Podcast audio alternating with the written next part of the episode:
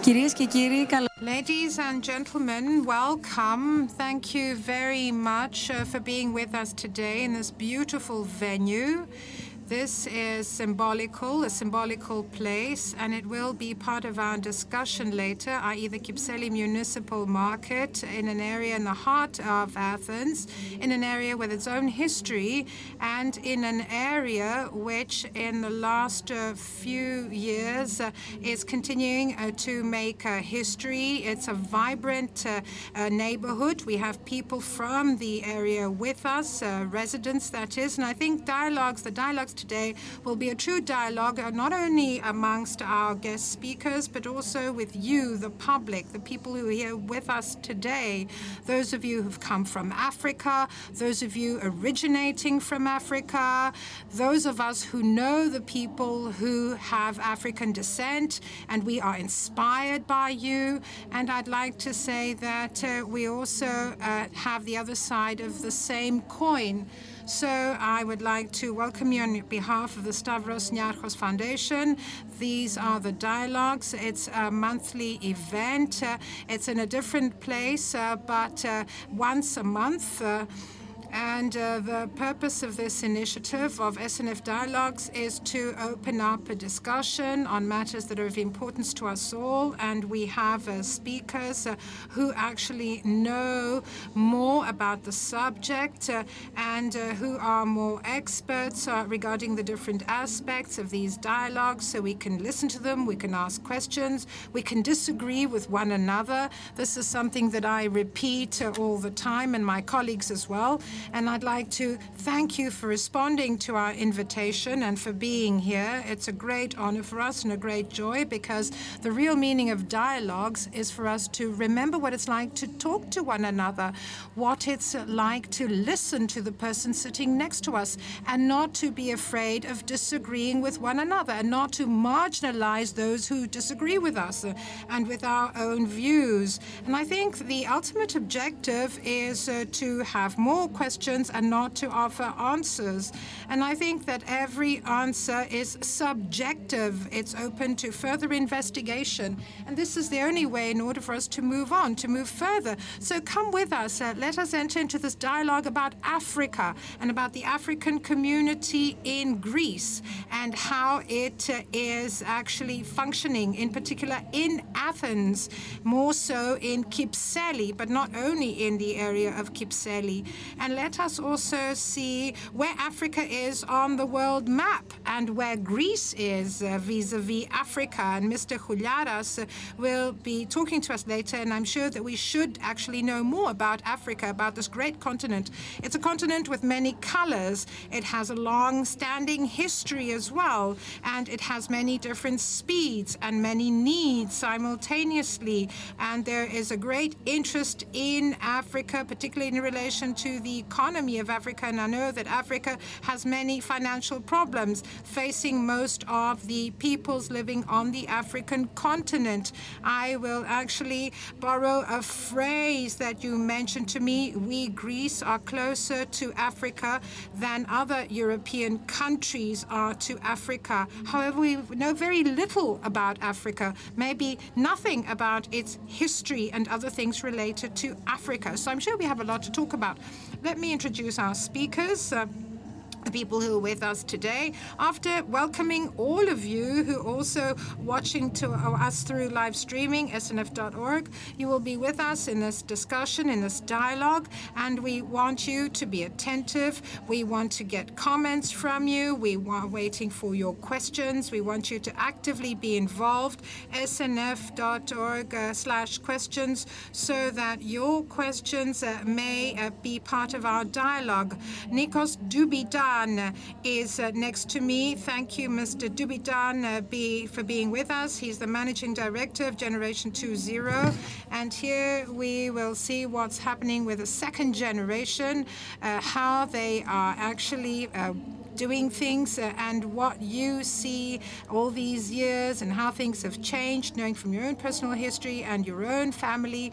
And I'm sure that you now are a Greek citizen and you've been monitoring a lot of things happening in Greece and particularly in Athens. So we see that in Athens uh, there's a vibrant African community, so it's uh, more lively than in other cities. We also have Menelaos Karamagiolis, a film director, producer, writer. He's also a script writer. It's very uh, nice to have you with us, Mr. Karamagiolis, uh, and we'll actually look at a survey conducted regarding the African community. You are a resident of Kypseli, and uh, we want uh, into the discussion to have the view of somebody living in uh, this area and not just uh, people from outside. So, in order for us to be able to see where the meeting point can be for all of us, whether we are residents, whether we are experts or professionals, as I said, meaning that we have a different way of seeing things. We are observers, so we are onlookers and observers. And this is important because we'd like to take a note of everything in relation to this matter. We also have Mr. Sotiris Mousouris. He's the chairman of the Hellenic African Chamber of Commerce and Development. Thank you very much, Mr. Mousouris, for being with us. Let's see what initiatives have been undertaken by the Hellenic African Chamber. Let's see if any activities from Greece are now taking root in Africa. Let's see if there's an interest uh, from the Greek side as to what's happening in Africa, but also as to what's happening in the African communities here in Greece.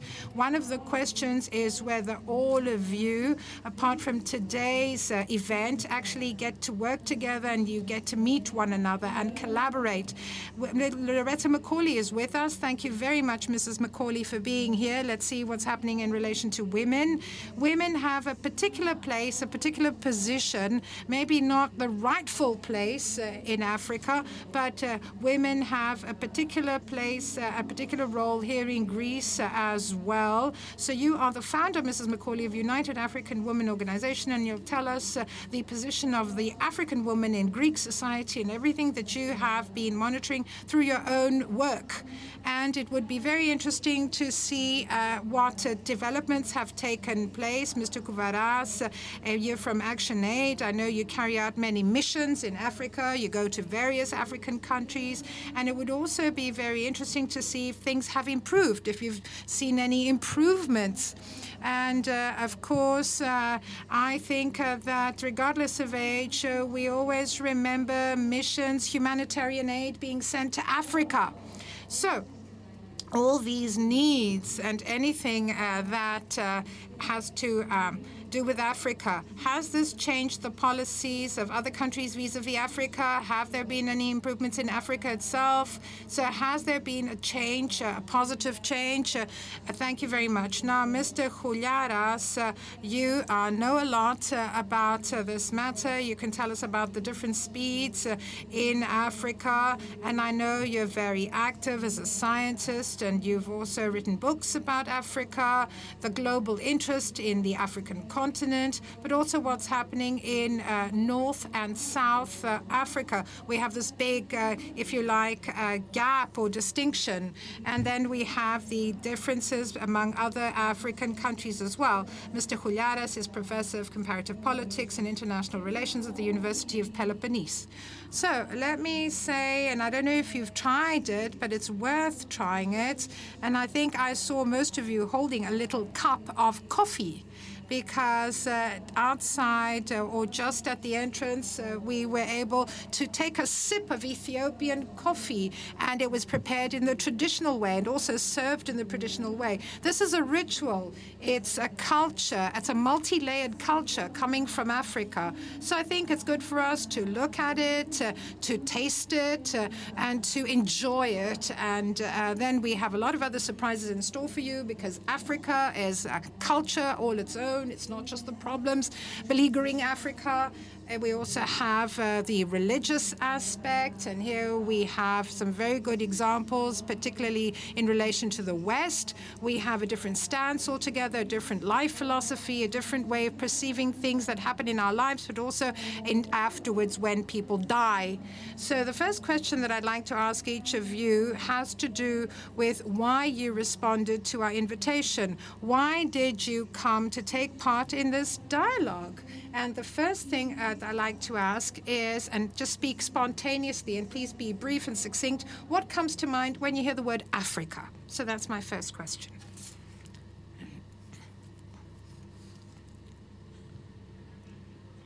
So, good afternoon, and thank you very much for the invitation. I would like to say, I'd like to tell you what Africa means to me.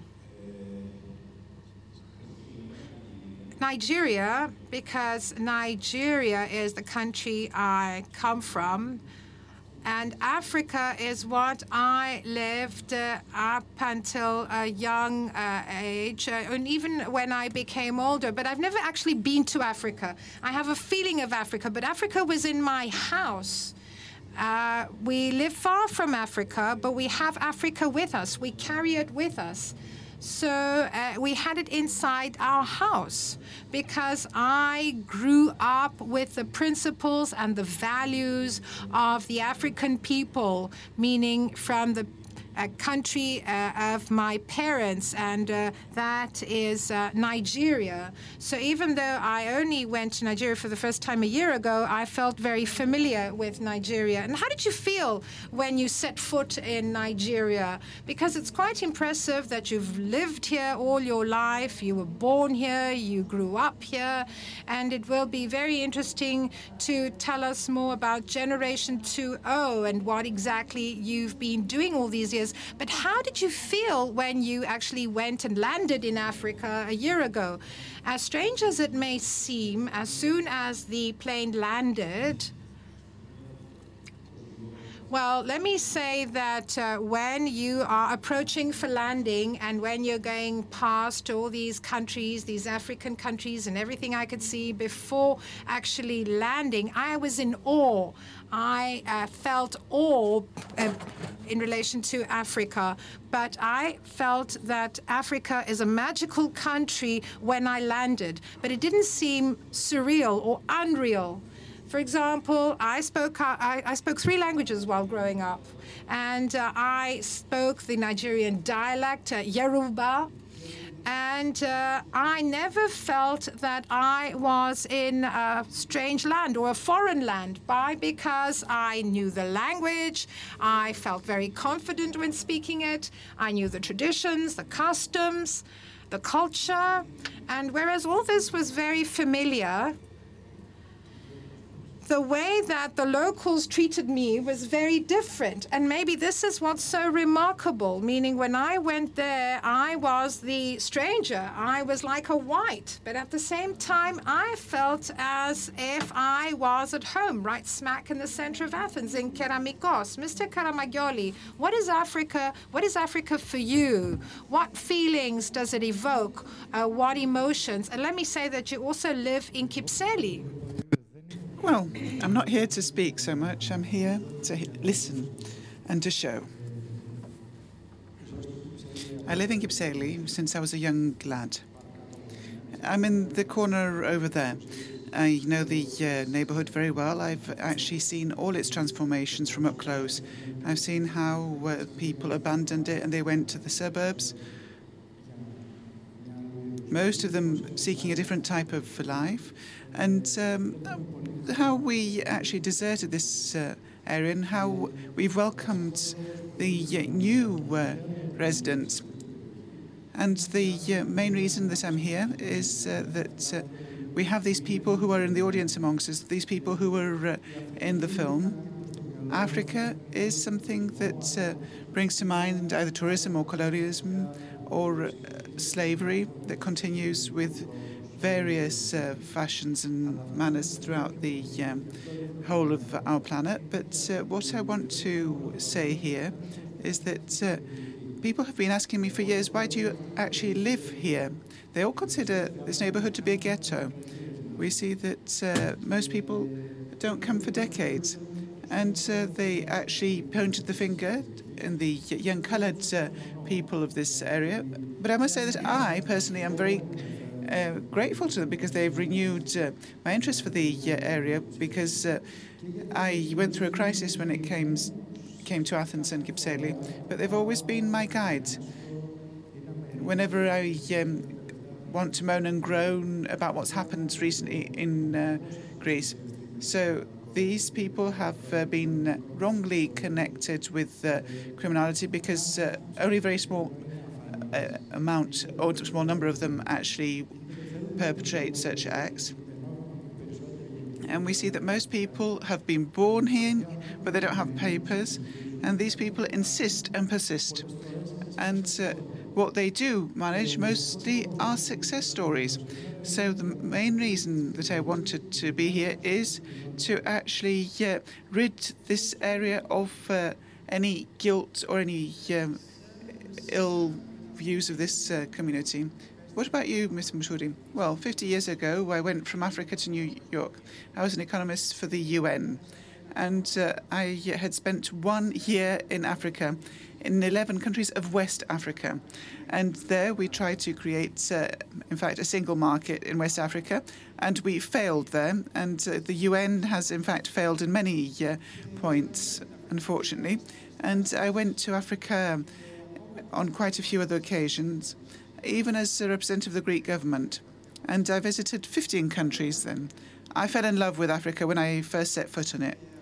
And uh, I must say that I have uh, been actually uh, uh been involved with Africa throughout the course of my career in the UN. And when I came back to Greece, I felt it was crazy that uh, Greeks who are 200 miles away from Africa not to know it, not to be involved with it, to be uh, for Africa to be um, terra incognita. And um, that is why uh, we uh, created um, the uh, Hellenic African Chamber of Commerce and Development with Friends to convince the uh, Greek entrepreneurs to uh, look southwards. At that time, they were interested to go northwards towards the Balkans. We have 180 members. We have a lot of people who are important and who are on the board. I have two members here amongst the audience. And I think that we're doing our utmost in order to uh, convince people. We lobby in favor of Africa so that people know about its prospects and outlook. And I think it's amazing. It's a huge uh, and vast continent. It uh, has uh, the same territory as uh, the um, US, uh, um, as Europe and uh, China. And we see that one in three who are going to be born in some years' time will be African. And it has 1,550 million uh, inhabitants. It has people that are resilient and inventive. And we must say that it's women who are the uh, main capital of Africa. And we have a woman uh, from Africa next to me, and we understand what it means. It's the African women that keep uh, Africa on its feet, and I think it's the Africans' hope. Okay, yeah, Mrs. Macauley, we're all ears. Yes, thank you. Thank you very much for uh, inviting us uh, here. For me, Africa is my home. Africa's my continent. I consider that Africa is, uh, in fact, a wealthy continent. And uh, we have many things that can't be found elsewhere. But there is one problem in Africa, and that is exploitation. They have actually made us to actually beg elsewhere. We're beggars. So, uh,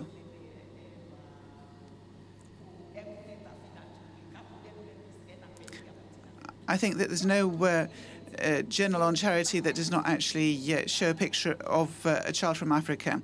And it's exploitation that makes us leave Africa. And when we leave, we still have impediments in this uh, um, choice of ours. Wherever we go, we have, uh, in fact, problems that are related to our colour. They say that we're third world people. I don't know what God told them that, but I must say that uh, Africa is a continent and it has a great diversity of things and people. And we say in Africa, in order for a child to actually grow up, they need the whole village. So that's why I'm saying that uh, Africa is a continent and you cannot find it elsewhere. Uh, but I think that would be the case if there was no exploitation. We'll come back to this, however.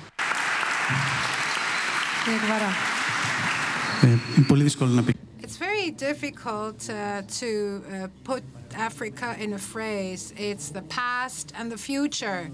I uh, was thinking how I feel, how I feel when I'm in Africa, because I've been working for ActionAid and I've traveled under this capacity to many African countries, and you feel a combination of guilt and hope.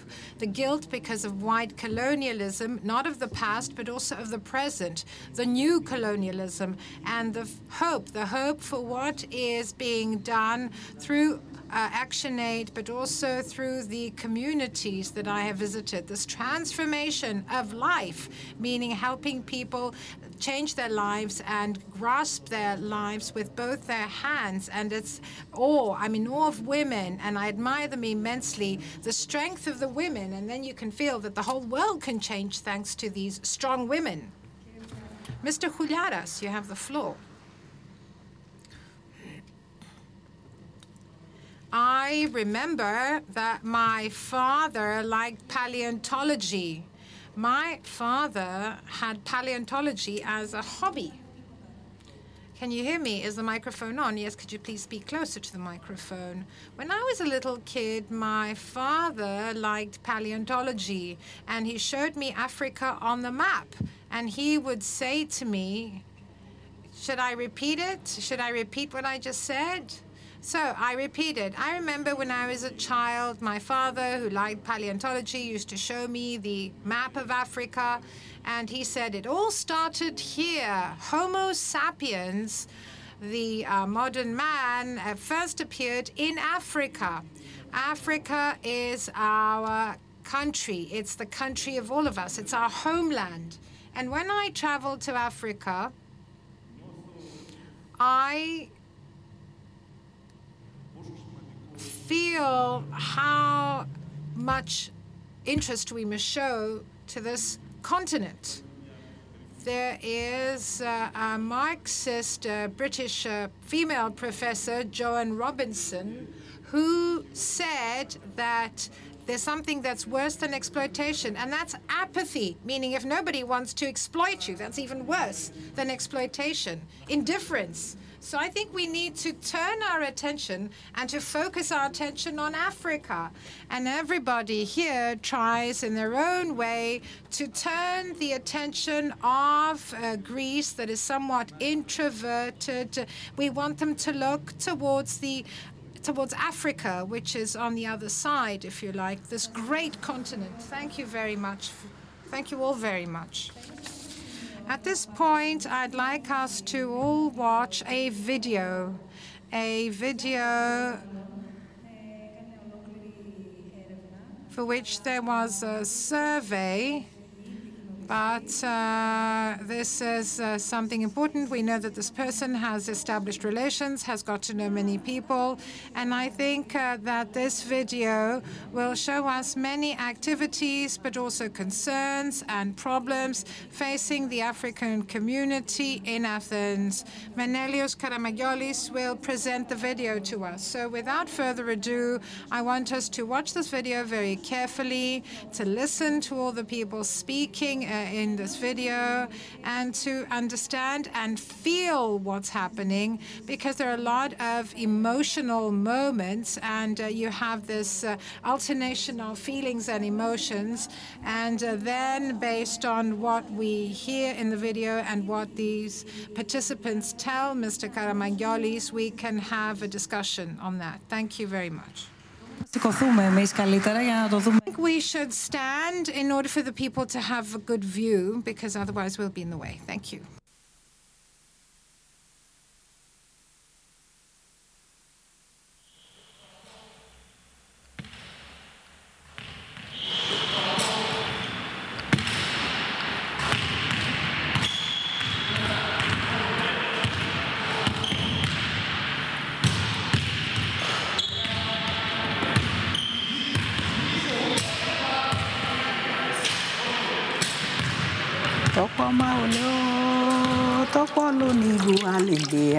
soko mauleo eyopae tutragudine sinafriki miakiria le isiko agapi mu poine poi poi tan ya nasikotio andratis nasipnisi pedemu tokpo ma ò lé o tọpọ ló ní igun àlèndè à tọpọ o.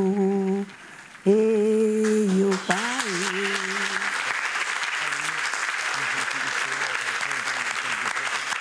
Άλλη μία ρυθμική ιστορία θα πω για μια πριγκιπέσα που εκπροσωπούσε το χορό, το ρυθμό και τον πλούτο. Το βασίλειο της ξακουστό γιατί ήταν άγρια όμορφο. Αφρικά το όνομά της, η ματιά της ήταν γιορτή. Πίσω από την πλάτη της αυτή κάναν συνοικέσια. Πήραν τα λεφτά και πουλήσανε την Αφρικα φτηνά. Και αυτή έγινε πόρνια διφάγων τεράτων που τη ρουφούσαν σαν κυφίνες. Αφρικά, we talking about the motherland. Αφρικά, Αφρικά, Αφρικά. Τόσο πλούσια. Η Ήπειρος πώς έφτασε σε αυτό το σημείο; Με την απεικιοκρατία, με την κακή διαχείριση, με την προδοσία, με τη σκλαβιά.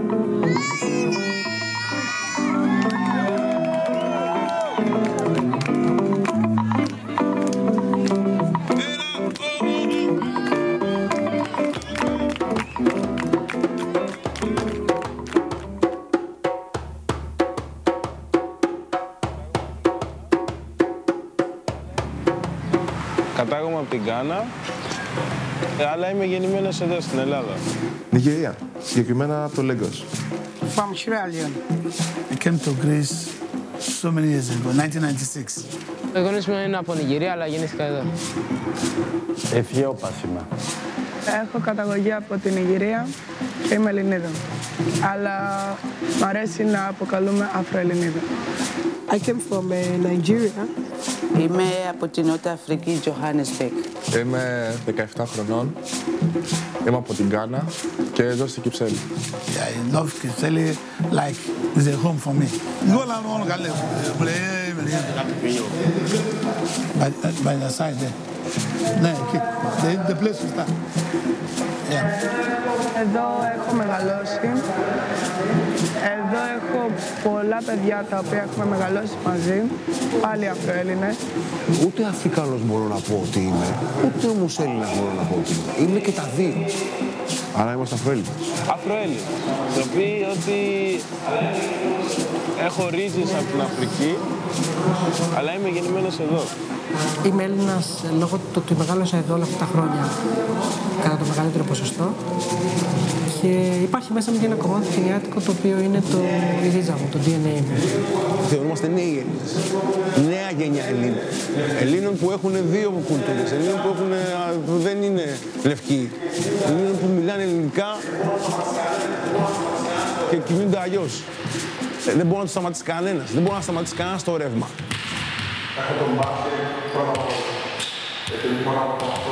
Έχω τον μπάσκετ πρώτα απ' όλα. Γιατί μόνο από αυτό μπορώ να εκφραστώ ή να βγάλω...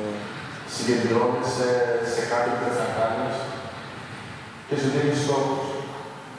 Δηλαδή να πετύχεις να φτάσεις κάπου που θες.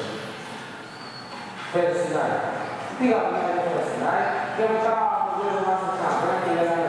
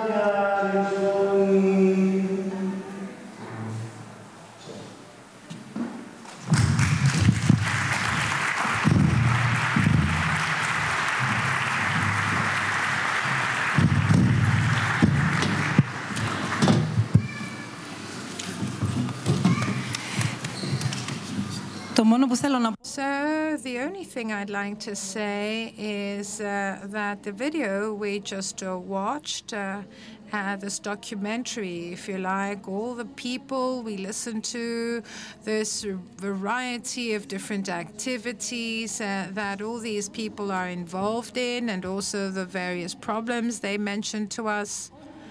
So, whatever we saw in this uh, documentary, this was prepared by uh, Mr. Menelaos Karamagiolis, uh, specifically for dialogues, uh, just for us, uh, so that uh, the people can actually help us kick off the discussion so that we can engage in a very interesting discussion.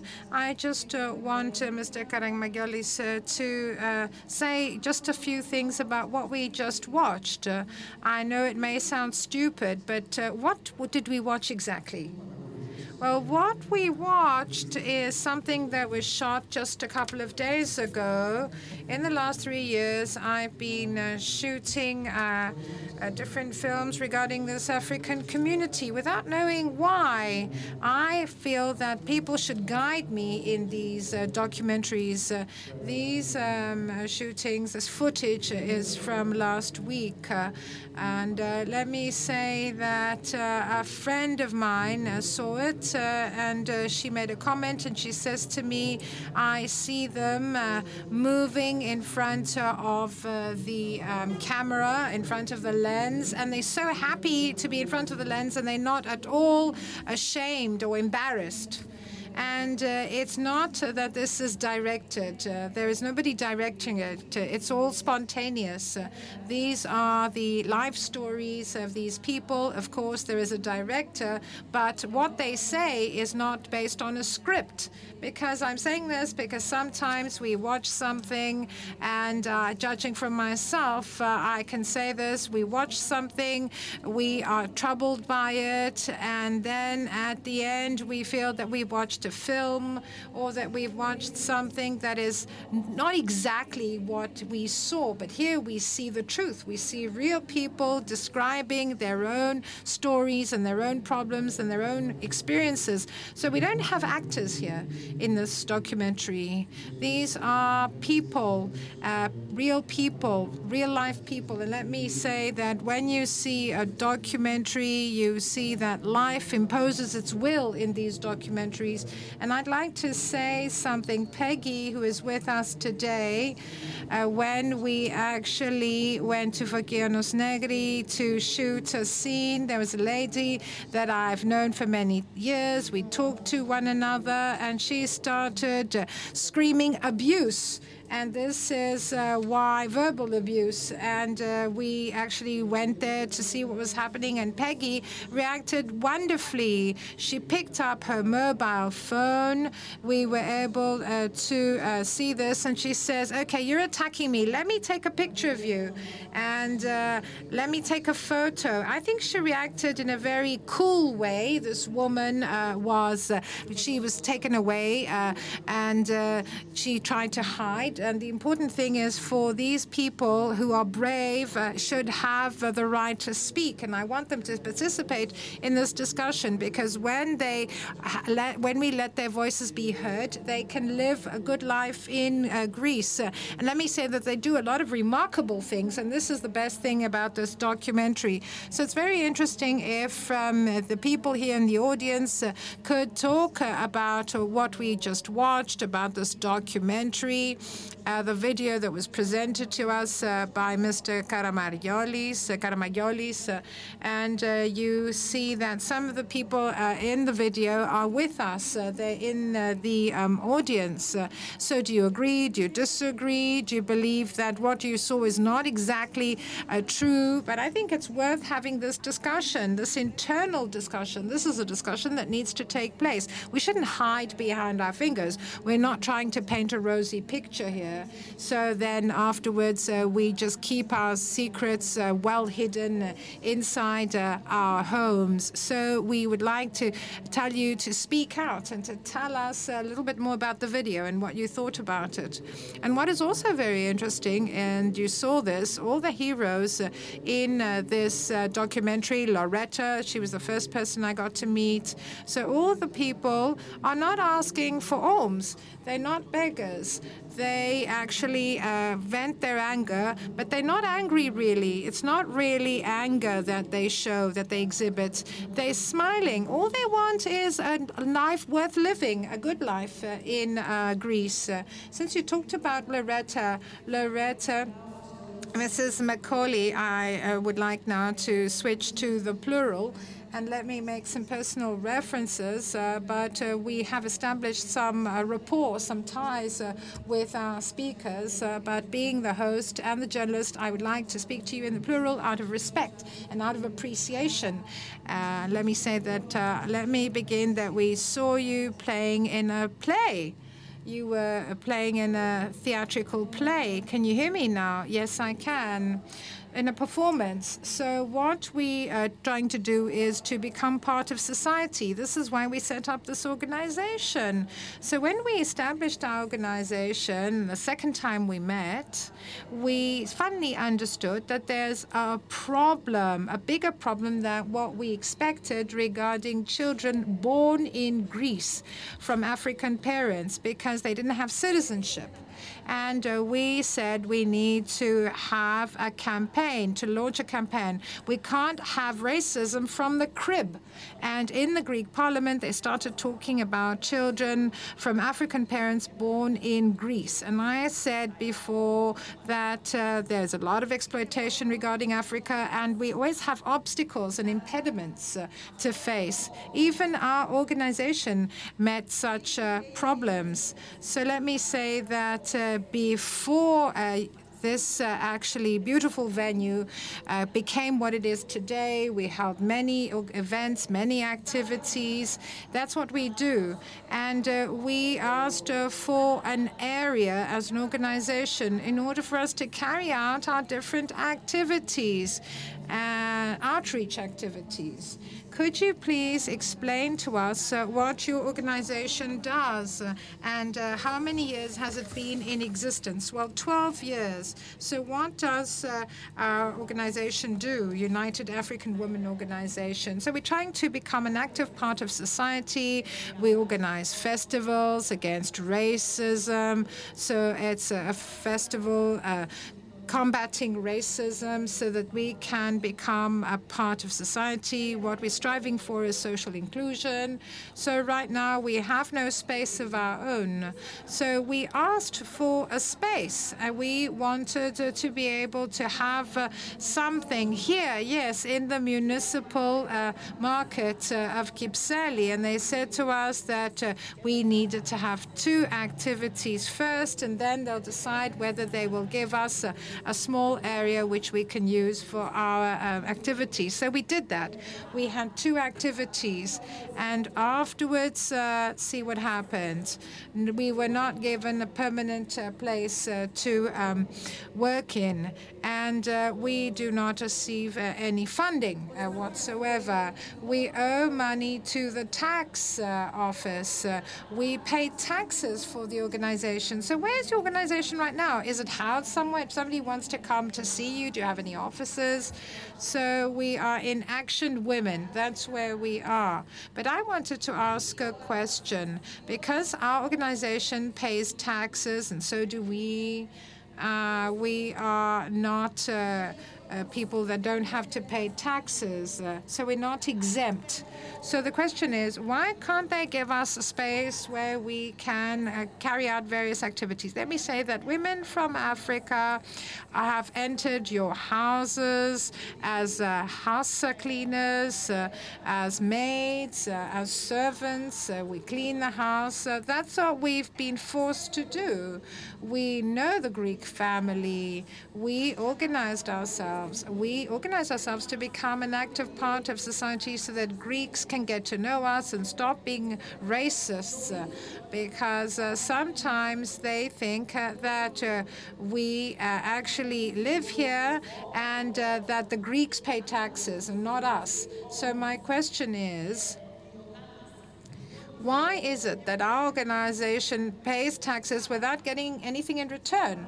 We have no space. I don't know if there's anyone, any representative from the municipal market of Athens here. Maybe we'd like to hear the other side of the story. So could we give the gentleman the microphone, please? Person from the municipal market of Kypseli. Thank you. Γεια σας, καλώς ήρθατε. So, hello, welcome. This is from Impact Hub, uh, from the uh, municipal market of Kypseli. So, the story of this municipal market, I don't know if we had uh, the time to discuss this. This is a historic building. It was an old market. Uh, so when uh, many supermarkets started operating in the area, the shops in the market started closing down. The people working inside the municipal market who had shops here were forced uh, to uh, go elsewhere. So they were going to turn this market into a parking space. So this beautiful building would have been demolished, uh, and this parking would have been created in its place in order to meet the parking needs. There were some inhabitants who managed to salvage the building. It's a listed building, so it was uh, squatted in. Uh, there were squatters, or uh, they occupied it for eight years, and afterwards, this uh, actually uh, occupation was ended. this market was renovated by the municipality of Athens, and for four or five years, the uh, municipality has conceded it. Uh, but there is a challenge. It must cover its operating expenses. It must cover administrative expenses as well, so it can be a meeting place for the community. This is why we have the Ukrainian festival, the Ethiopian festival. We call different communities to work together. So let's just give an answer to the question posed uh, by the lady. Why can't you give some space uh, to the ladies' organization? Well, we've discussed this. Uh, there is space, but we must always remember that all organizations organizations and all actions have to be viable because otherwise, uh, how are we going to do everything? We have to uh, pay taxes, we have to clean the market, we have to do so with enthusiasm and passion. And we've worked with the Nigerian community, the Ethiopian community. So we'd like to work closely with the United African Women Organization so that we can do something wonderful together. Thank you very much. I want you to continue this discussion, and I hope this will continue after this uh, shorter discussion. That's all I had to say. But uh, since uh, we also heard about the other uh, communities that are active here, let me say, do you communicate with one another? Yes, we do. Yeah. Yes, we do have communication.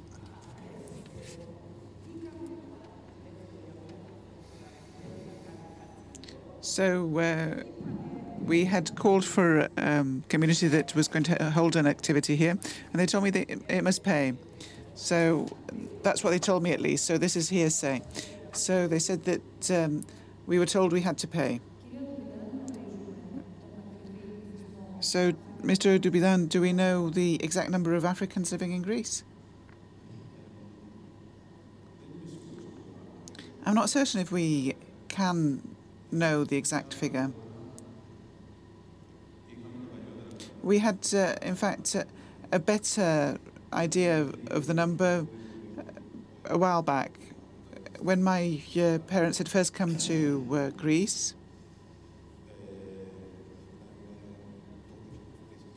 And they were students at the time. Something that uh, people might not know is that uh, migration in Greece does not um, actually uh, is not something that started with the migratory uh, crisis nor was it caused in 2005 from the war in Afghanistan, nor uh, when the um, borders with Albania opened, but it started many years ago because we tend to uh, talk about the more recent events. And uh, we talk about how we're going to socially integrate those people who have recently come it's as if we've actually resolved the issue of social integration for those people who have come many years back. And I'd like to revert to what I said before. In the past, it was uh, easier to um, calculate for the African community, at least, what our figures were, because uh, it was easier for them to be organized. So, in their uh, overwhelming majority, it was people who had come and had lived for quite a while in Greece and who knew Greek, and they had the uh, opportunity to go to uh, Greek university, like my parents. And uh, it was easier for them to be part of uh, the social fabric. And that is uh, when they had the student union. I think that it was, um, in fact, something that people my parents' age will know of. And according to calculations in those times, the uh, number of Africans who lived in Greece was more than 10,000.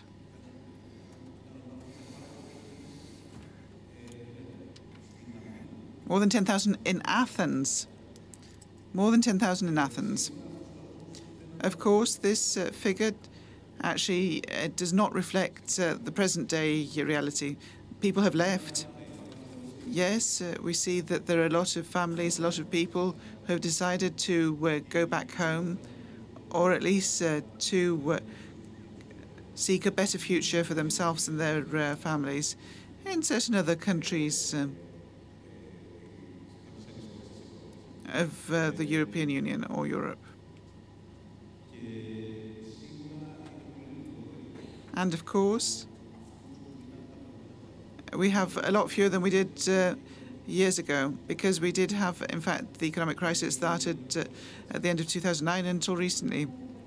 I think it is uh, very interesting what you said in the beginning that when we actually uh, launch this discussion in Greece, we shouldn't uh, actually limit uh, ourselves to the refugees or the migratory flows of the recent past and present, because uh, this is not something that has been curbed yet, or when Al- the borders with Albania opened.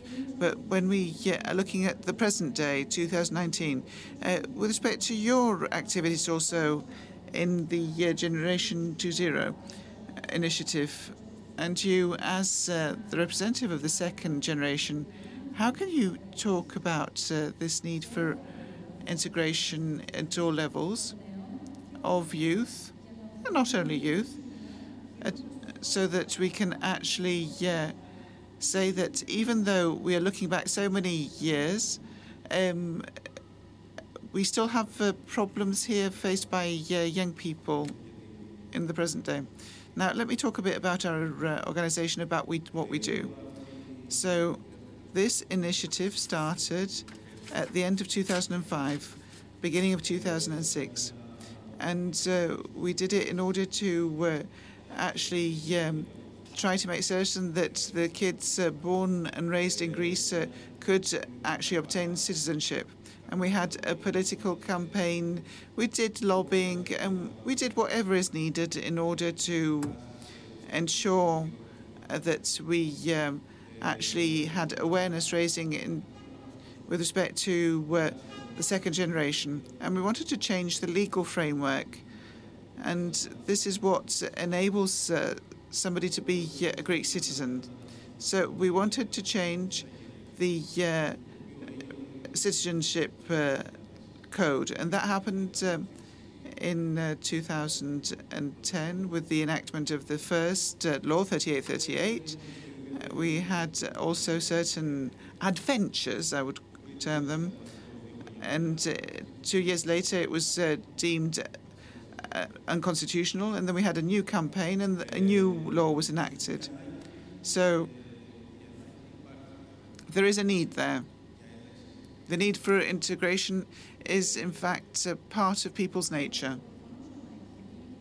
Yes, of course, because people are social beings.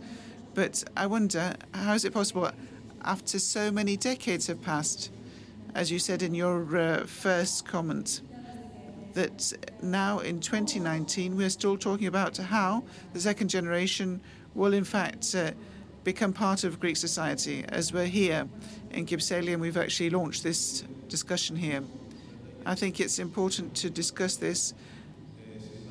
How so many years later we're still talking about something that's self-evident. I think we could even be talking about this for two years days. Do you think that Greeks are racist? Is it xenophobia? Is it something that's um, the fault of the state? No, no. I think it's political will and political will alone. It is up to the uh, uh, will of the state to actually uh, take the necessary measures. And I think that we were able to influence at the time by running our campaign in the last few years and we were able to influence things in order to have a law. And we're still fighting the good fight. We um, are trying to ensure social integration of uh, refugees and migrants. And uh, we are doing, uh, in fact, uh, our advocacy work in order to protect these people's right. And we're approaching the state uh, Wherein lies the uh, problem of violating such rights? Is it, uh, in fact, the labour market? Well, when there's a person within society who feels, in fact, marginalised, I think that that is uh, a violation of their human rights in general. I don't think that we should enter into uh, details about those uh, rights that are violated, but a person who lives, breathes, and tries to create, because not everybody actually achieves it, because there are very many difficulties uh, associated with such efforts, and people strive, but they don't always achieve. So when all these people have been trying for years on end and they're not able to overcome all these issues related to the social integration, well, that means that we have not actually managed to reach the appropriate decisions at a state level. And we have not actually engaged in action that will allow people to become integrated. Now, a question which I think can be uh, something that comes to mind to uh, the minds of many people here. So the question is what happens?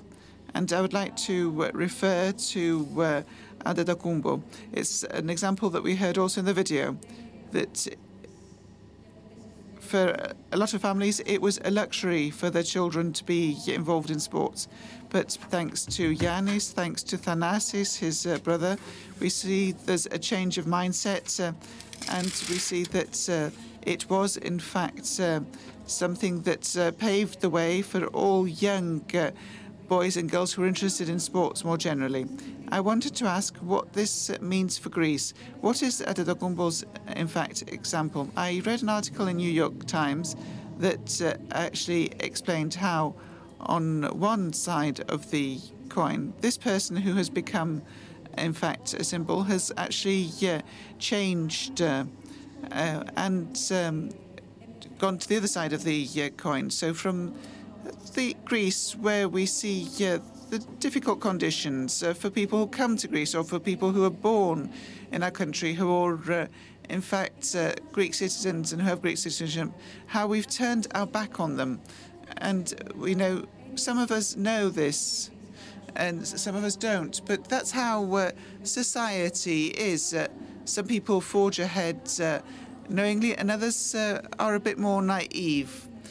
And now people are looking uh, at uh, the uh, US basketball NBA, and in fact, he's the top player there. And you, you see how this is so far removed from Greece, and we feel suddenly that he is somebody who honours us and who becomes the Greek ambassador. And um, I think that this is something that should trouble us a bit. I'm saying that this is uh, something that has been commented from the uh, foreign press.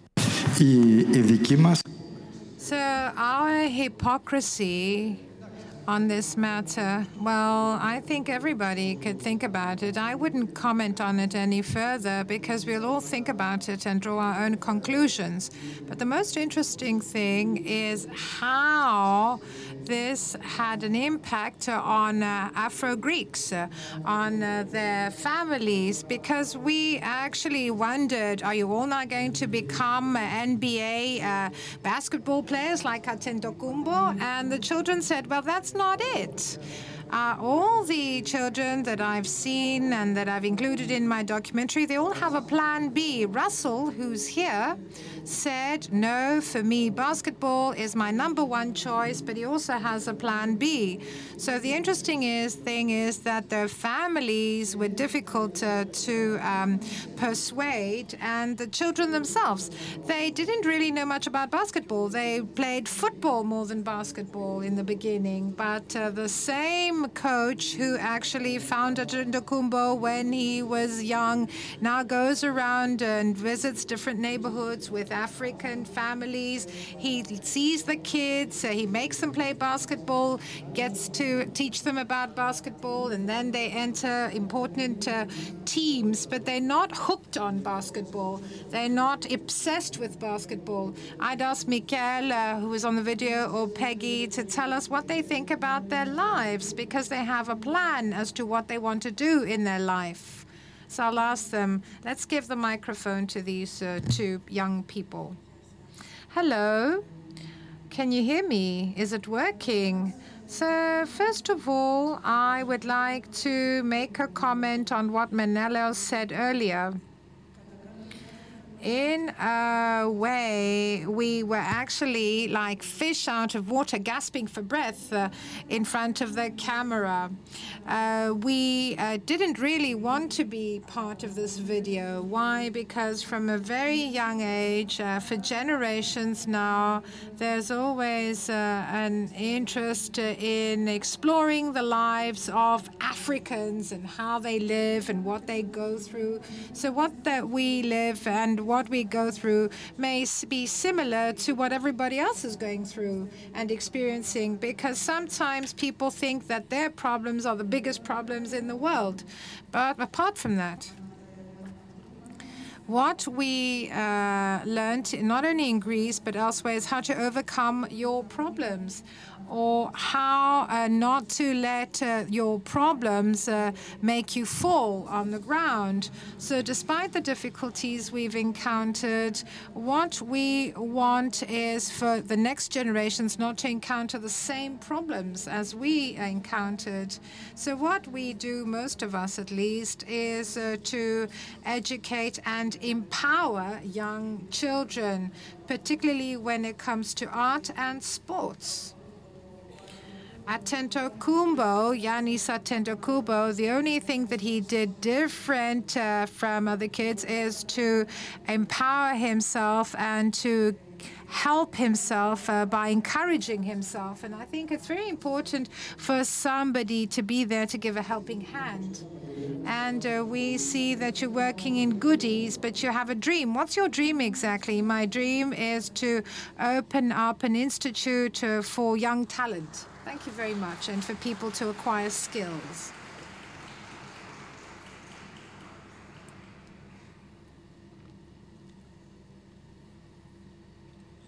Hello, my name is Mikkel. I would like to make a comment on one particular thing. We've been talking about it Antetokounmpo uh, for some time now. He's one of us. Kumbo is one of us who became a very well-known basketball player in the NBA. But I don't want in the future to see Greece to see Greece where everybody who's colored uh, can wake up in the morning and say, "I want to do one, two, three."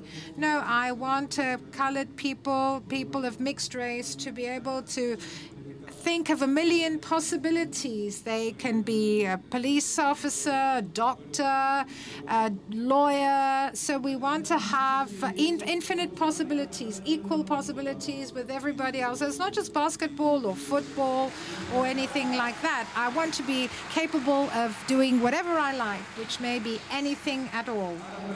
So, as a community, and I'm not talking about a separate, uh, uh, separate Africans and the Greeks separately. We must think as one. We are one, the Greeks and the Africans.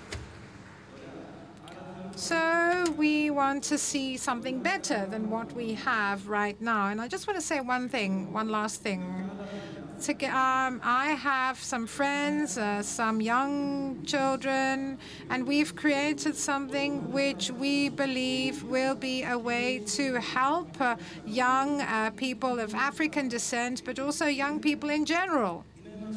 This is an organization, an organization uh, which deals with artistic creation because we believe that Greece as a country and we Afro Greeks uh, more than ever before need to express ourselves. There's this need to express ourselves through dance, through music, through theater, through all these different, uh, if you like, uh, um, ways of doing things. So we have Surlat, it's an organization.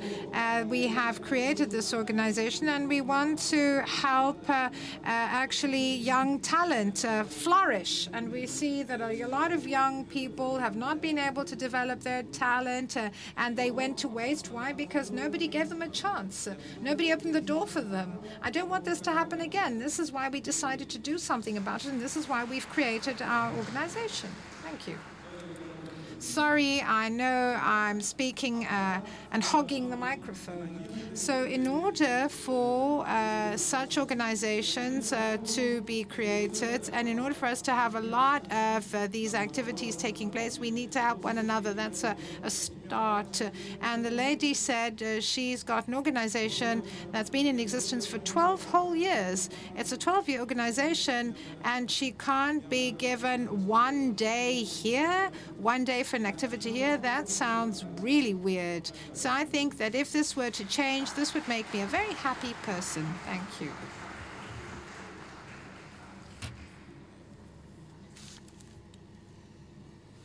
Ελάτε και οι δύο. Well, I'd like to congratulate both, both of our young people. What uh, Africa wants most is freedom. As I said before, in the past there was slavery in Africa, and they used to chain us in our hands and our feet. We were shackled, and uh, people said, they're not uh, animals. Do away with these shackles. Let's do away with slavery. But what did they do? They actually made it invisible. So I'm sitting here with an invisible shackle. Nobody actually sees this shackle, but that is what makes it most difficult.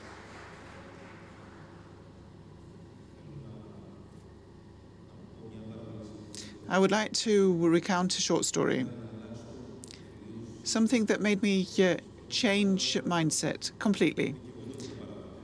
Well, I'd like to say that I played basketball a lot, but basketball didn't love me. So, thankfully, I had a person close to me. As uh, the guy said, as uh, Manolo said, uh, Spiros Velliniatis. Spiros Velliniatis uh, doesn't simply yet create basketball players, um, but he's in fact uh, somebody who taught me that, okay, if you don't play basketball, you can actually uh, do very uh, many other things because you appear to be smart. And uh, you won't actually uh, be lost. And uh, there was something that traumatized me, even though it was not something that affected me personally. When I um, actually first started out in our organization, when we had the, this informal team, and uh, when we did the focus groups and we uh, spoke with younger children from amongst us, we had two uh, kids who were, uh, in fact, uh, of African descent, and they said, Well, we're uh, 17 or 18 years of age, and we'd like to find a job, a job to support my family. But I don't want just any job. And, okay, I thought I'm going to hear something uh, good here. They said, We want actually to find a job where we uh, are not visible. We want, in fact, a job where we can be hidden. And uh, we want a job which is suitable for black people. And, you know, that really shocked me. I was awestruck. And that is how I understood how big a problem this was, and that there was a lack of incentive for young people to envisage a better future. And I thought that this is what we must focus on.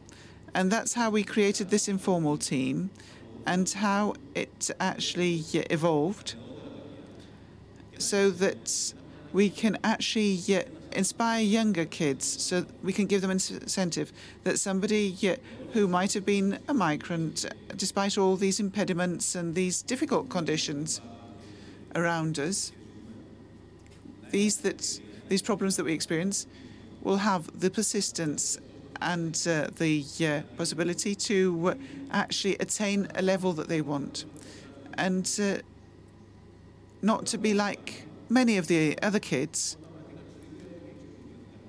that decided when they found themselves before the same impasse. I also found the same impasse because I don't have a different background. Well, what we want is to give them another way out so they don't only think about leaving Greece. And we discussed that at length. And we said if we go to Germany, to Austria, to uh, States, your uh, colour will not change. So you'll go there, and there will be certain people there also who will actually uh, consider that you should be at a disadvantage because they think that you should be two or three uh, steps below them. And we had to give incentives to these uh, young people to create here. I think that we should all create. And I think that this actually, uh, we should all do this. We are fated to succeed because there's nothing that um, is a given fact for this young generation. I know that most families don't have assets, and it's like you start your life from scratch. And uh, this was, in fact, something that really shocked me, but it gave me a huge push to actually enhance uh, our team and make it into an organization and to uh, actually become more engaged. Well, we know that you have a large scope in your organization. You're not only interested in socialization and the integration of people who uh, are of African descent only, but other migrants from other parts of the world, correct? Yes. From an institutional standpoint, are you working with uh, state bodies, organizations, um, other organizations, if these exist, that are so developed as your own that undertakes a similar uh, job or tasks as you? Well, let us uh, actually elaborate a bit about the collaborations. Yes, when we have to actually take action, we uh, uh, speak to institutional organizations, we speak with the state, with the ministries. We actually uh, provide our uh, observations, feedback, and proposals. There is uh, cooperation. Of course, it is uh, our organization that initiates this contact and collaboration. Now, if we are to talk about collaboration with other organizations, organizations from civil society, it does exist, but it could be greatly enhanced. That's my answer. So um, I'd like to say, uh, if we are to look, uh, Mr. Huliaras, about what is happening here in Greece and what uh, we perceive or what we actually turn a blind eye to. And uh, certain things that Mrs. Macauley talked about, about the shackles, be they visible or invisible. Let us see what's happening uh, globally and uh,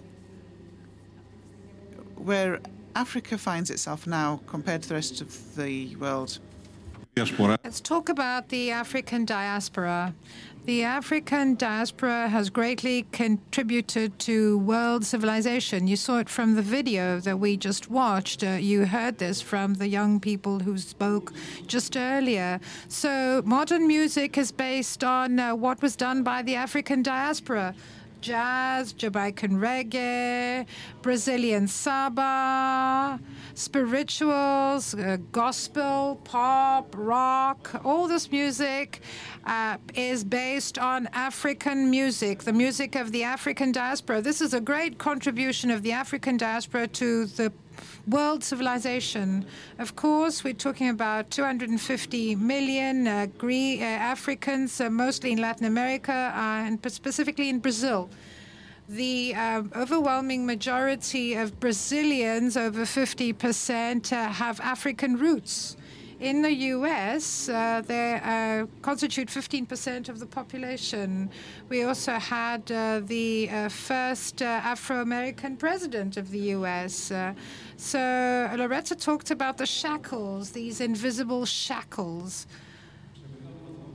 I don't think that these uh, can only be found on African migrants or immigrants uh, all immigrants uh, all over the world uh, have uh, actually experienced uh, these invisible and visible obstacles uh, that were put in their way. And we also have two representatives from the South African embassy. The Greek uh, immigrants in South Africa up until the 1950s were not considered by the apartheid regime whites. They were included in the non-whites up until Verwoerd, uh, the uh, president who was an admirer of the Nazis, uh, saw the white population going down, and he then included the Greeks as whites. And then he used the famous phrase, the Greeks are lucky. So the Greeks are lucky. That's what Verwoerd said. So color, color, historically speaking, white uh, being white or black, it changes depending on the times and the conditions, the prevailing conditions. In the Middle Ages, the Italian immigrants in France were considered black. So I think that we should forget color. Let's put color aside. And we all have different shades of skin, right? All uh, Greek women want to become blonde, and all North European uh, blonde women want to become dark and swarthy skinned. So the color really doesn't matter. We just want to be different from one another. We want to distinguish ourselves from the others, and color is the first thing that we look at. And sometimes people actually make small differences uh, appear larger than life. Take us to Africa. Tell us more about Africa. Let us uh, actually um, think of Africa, because I think the value of this discussion is for us to at least open our eyes and not to uh, see something new, but something that we don't see, even though it's right in front of us. It's hidden in plain sight. And you told me some days ago that. Uh, we know very little about Africa, maybe nothing at all. So just give us some basic information regarding Africa and the multiple speeds developing in Africa. Mr. Mousouris talked about the terra incognita. This is an unknown uh, continent, but it is so diverse. It's the most diverse continent in the world. We have the difference between the Greeks and the Swedes, cultural differences, uh, appearance-wise, but this is nothing comparing the Darfuri, the Shona, the Amar, Amhara to the Hausa. So it's a country with a lot of diversity. Uh, Africa has one sixth of the global population and one third of the languages spoken in the world. So it's a very diverse continent, the most diverse. Here, the children uh, talked about African diaspora. North Africans don't consider themselves Africans. There's an organization, is there an organization of African immigrants in Greece that contains Libyans, Tunisians, Algerians, Egyptians, or Moroccans? Yes, we do. Women, some women, women, women. So the overwhelming majority, if you go to Cairo, for example, and uh, you say, I'm so happy to be in Africa. I once went to Cairo and they all looked at me strangely when I said that I was happy to be in Africa. They don't consider themselves Africa or part of Africa. So what is Africa? To visitors. It's one of the cheapest countries in the world, uh, Lilongwe in Malawi, and you can also have the most expensive country, Luanda, in Angola. So in Africa, you have uh, countries like Sierra Leone, which was one of the poorest countries, but you also have Botswana, which since the 1960s has the highest growth rate in the world, uh, greater than China, higher than China. I just want to correct you. Sierra Leone is not the poorest country in Africa because it has diamonds. It has a lot of natural resources. The only thing that makes Sierra Leone the poor country is exploitation. That's what I said from the outset. But natural resources uh, do not secure growth. Japan is the poorest uh, country in natural resources. It has very few, but it has one of the highest per capita incomes.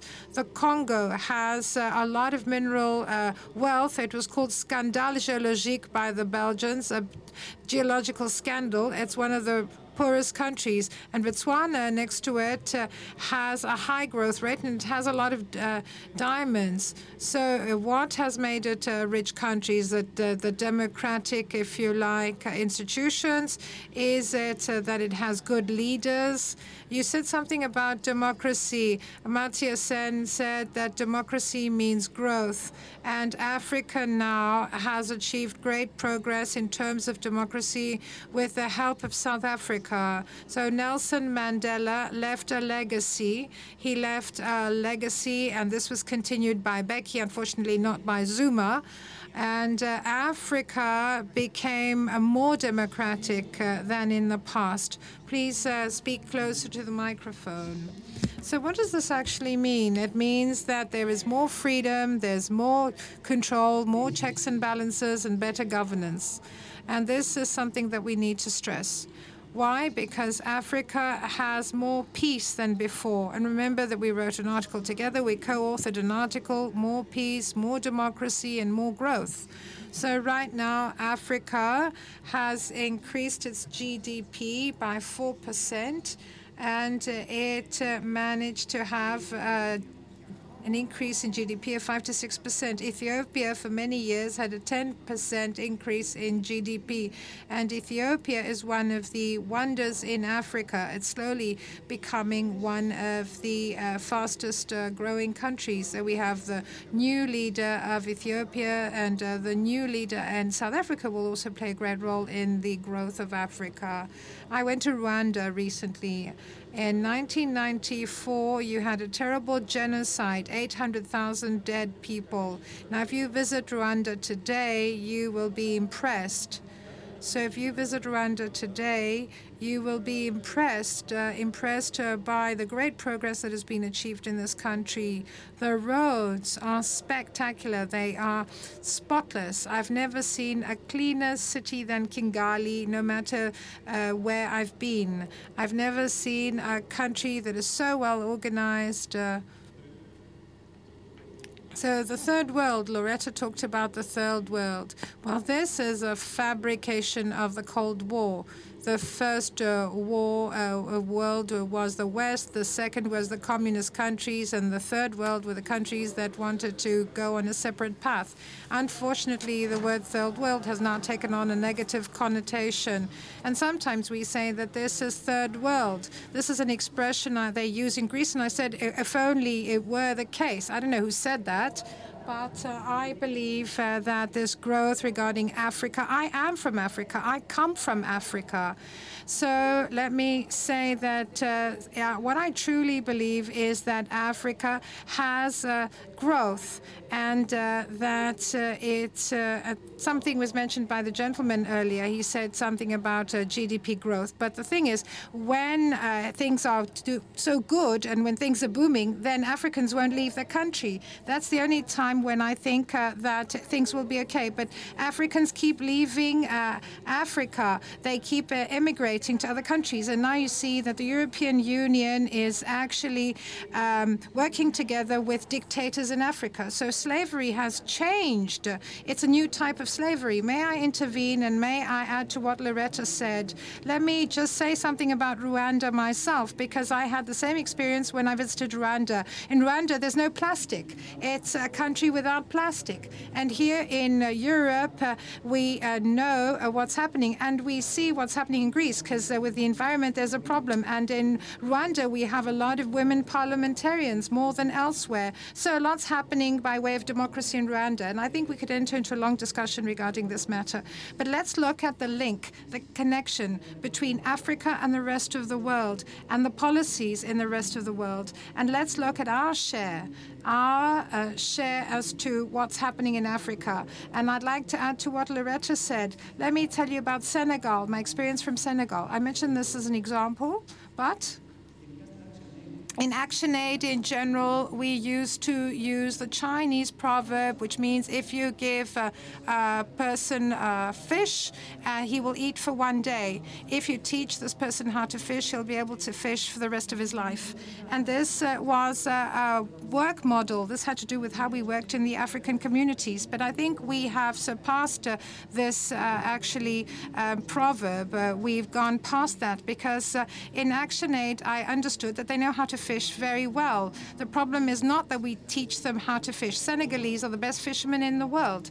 Their problem is to be able to uh, respect their right to fish, to go fishing. So I saw that this is a country, 3 million people, 600,000 out of these people live uh, from fishing, directly and indirectly. And the fish is the only animal protein they can consume. So there, with the agreements that we've entered into with the EU, these international fishing companies are pillaging the oceans uh, off the coast of Senegal.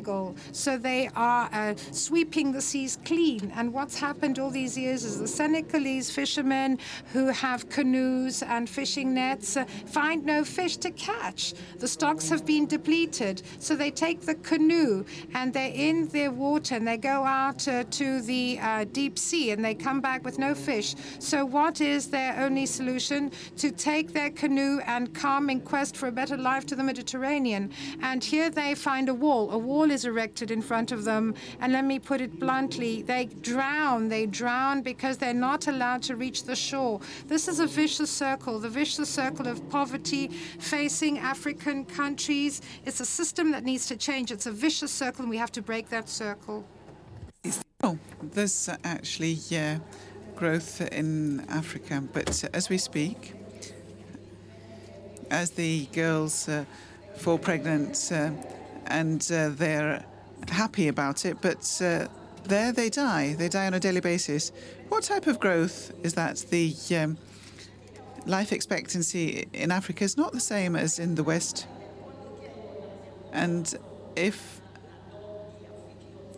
I uh, live uh, long, I think I'll have to actually wait a long time for uh, Africa to um, um, actually grow. But Loretta, the life expectancy has increased by 10 years, but that's a drop in the ocean. That's what I know. Well, I think that uh, it is uh, very far removed from the uh, West, but there is, um, in fact, progress. But as we talked about Rwanda, in 1994, when we had the genocide in Rwanda, Greece had the presidency of the European Union.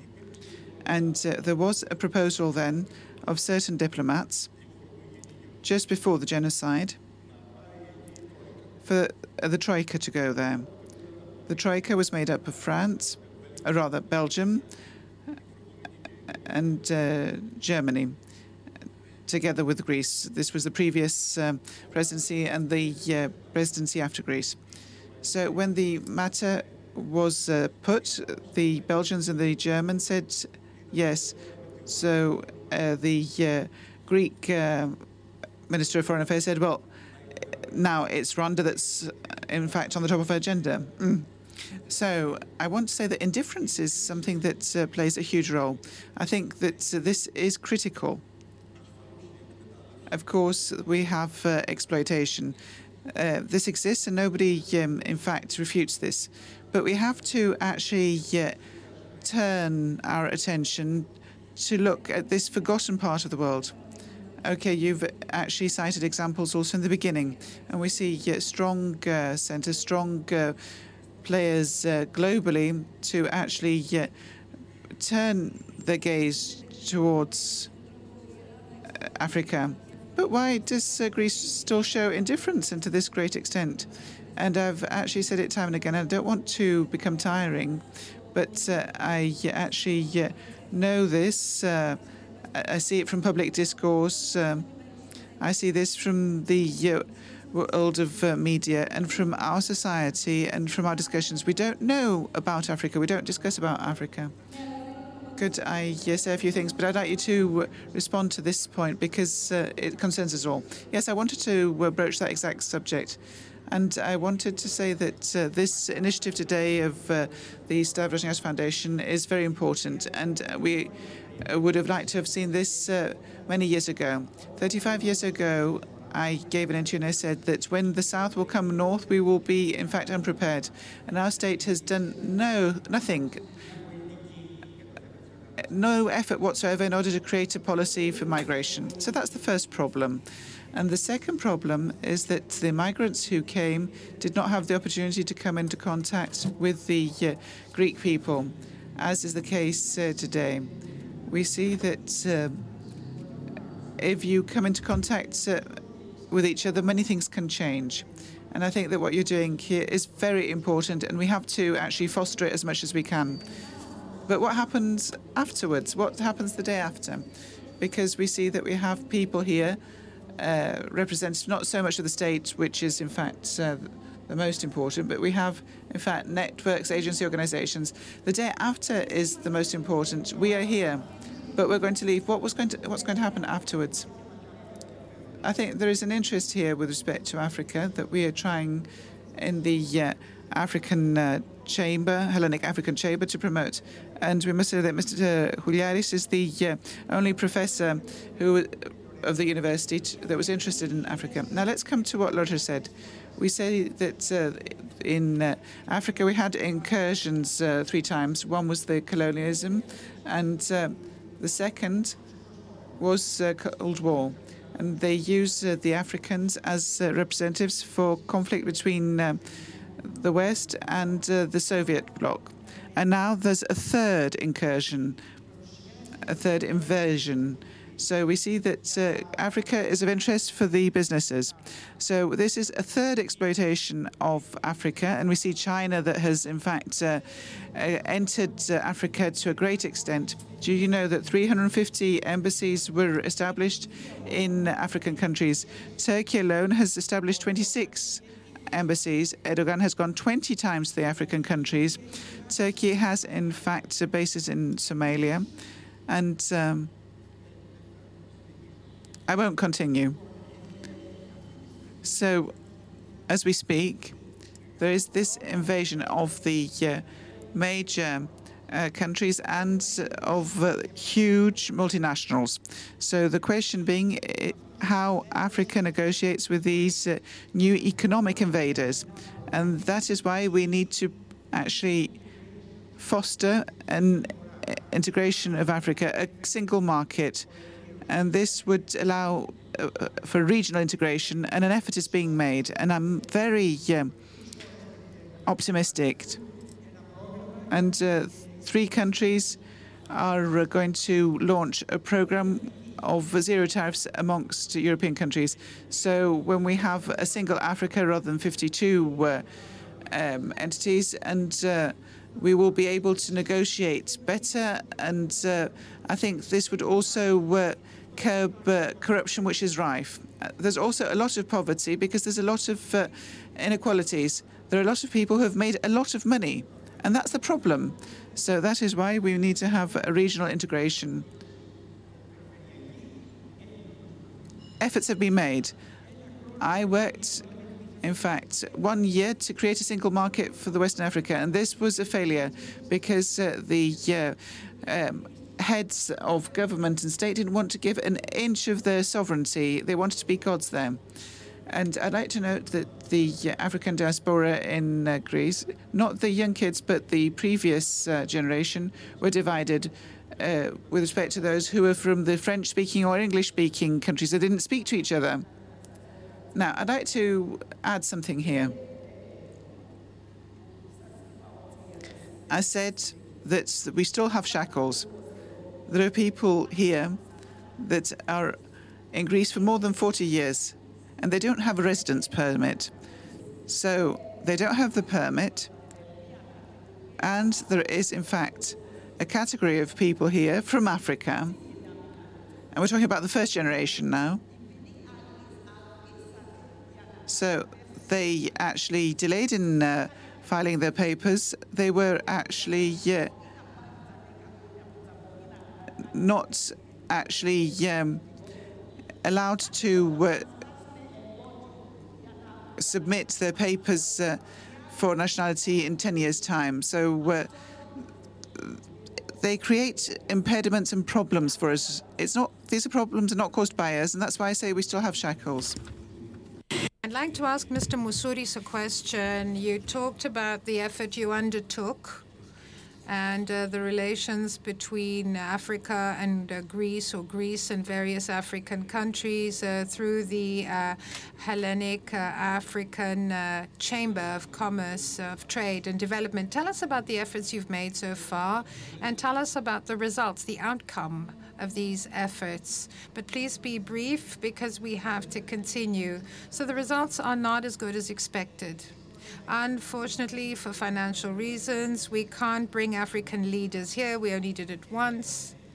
And uh, so that these uh, African leaders could uh, inform uh, the uh, Greek people and the Greek business community. So we try to make do with what we have. A lot of uh, business delegations uh, go to Africa, Greek businessmen travel to Africa. There are some uh, companies that have uh, gone to Africa and they've done well so far in Africa. But things haven't moved as much as I would have liked to. But what are your relations uh, with the Greek entrepreneurs who are doing business in Africa? more specifically in Nigeria, because I happen to know a couple of them there. And uh, we know that some of these uh, Greek businessmen happen to be members uh, of ours, and they continue to be active. There are some big uh, companies, you know them, but these are huge companies, uh, and uh, they keep growing. They keep going from strength to strength. Uh, off mic, we can't hear what is being said. Uh, Flour Mills, Flour Mills, uh, Leventis companies. One actually makes flour, uh, flour mill. It's a flour mill, and they actually produce flour. And uh, we have different industries. Uh, So we can't hear what the speaker is saying, unfortunately, because the microphone is not on. Now it's on because you said something. You said that you support Africa in this way. This is why I said it. We, we missed the rest. We support uh, financial relations between Greece and Africa, and we also support uh, the knowledge. We want to increase the knowledge of Greeks about Africa. But how do you support the Africans through these actions? The Africans. Uh, with the Africans in Greece, we have no relations. What about the Africans in Africa? The Africans in Africa, well, we cannot uh, actually uh, do something. Uh, we don't have the means to do so. So it's one sided, but we have people reporting to us uh, on what's happening there. So you're talking about a close group of Greeks uh, who do business, uh, just like the Chinese, the Belgians, and so on and so forth, if I'm not mistaken. Well, look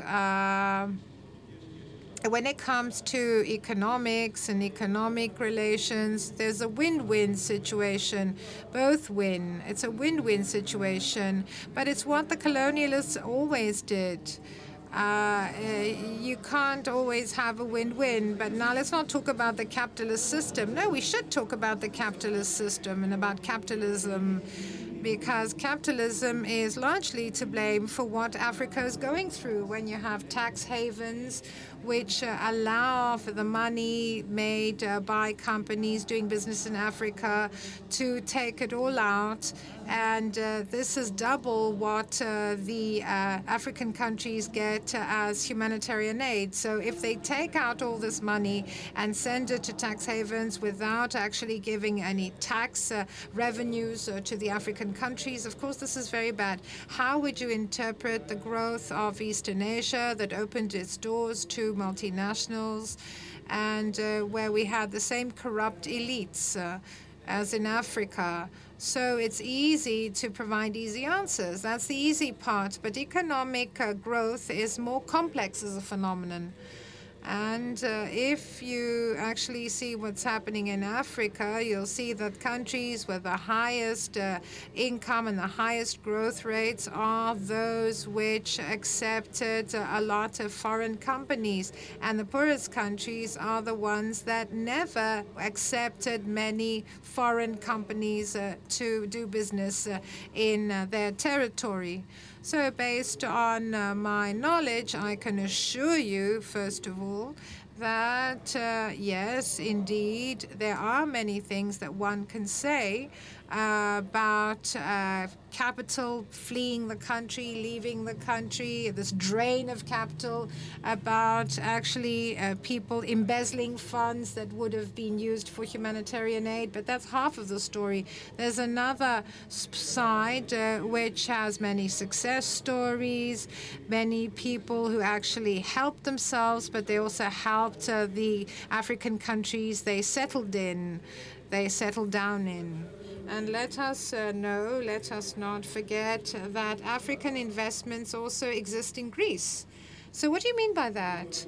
You can ask Mr. Mavridis. Uh, uh, so we had uh, Mr. Mavridis is uh, from uh, the South African embassy. So Nova cable TV, that's an African investment. It's a South African investment. And one last question, I don't want to bother you. The money that you raise, the money you collect uh, with all these companies, have you distributed this money in order to help the African communities in Greece so that they can actually grow? Have have you helped uh, civil society? Have you actually uh, tried to carry out a survey on how you can best help uh, these African communities? Is this a question? It's addressed to you because you said that you help African communities and Africa as a continent in your own way. Of course, uh, you do have something to gain from all of this. Uh, there is uh, this element as well. But how do you actually support African communities. Mr. Huliaras is a professor. I think that Mr. Mousouris uh, is the best uh, person to answer this question, or another member of the chamber, uh, the uh, Hellenic African Chamber uh, of Trade and Development.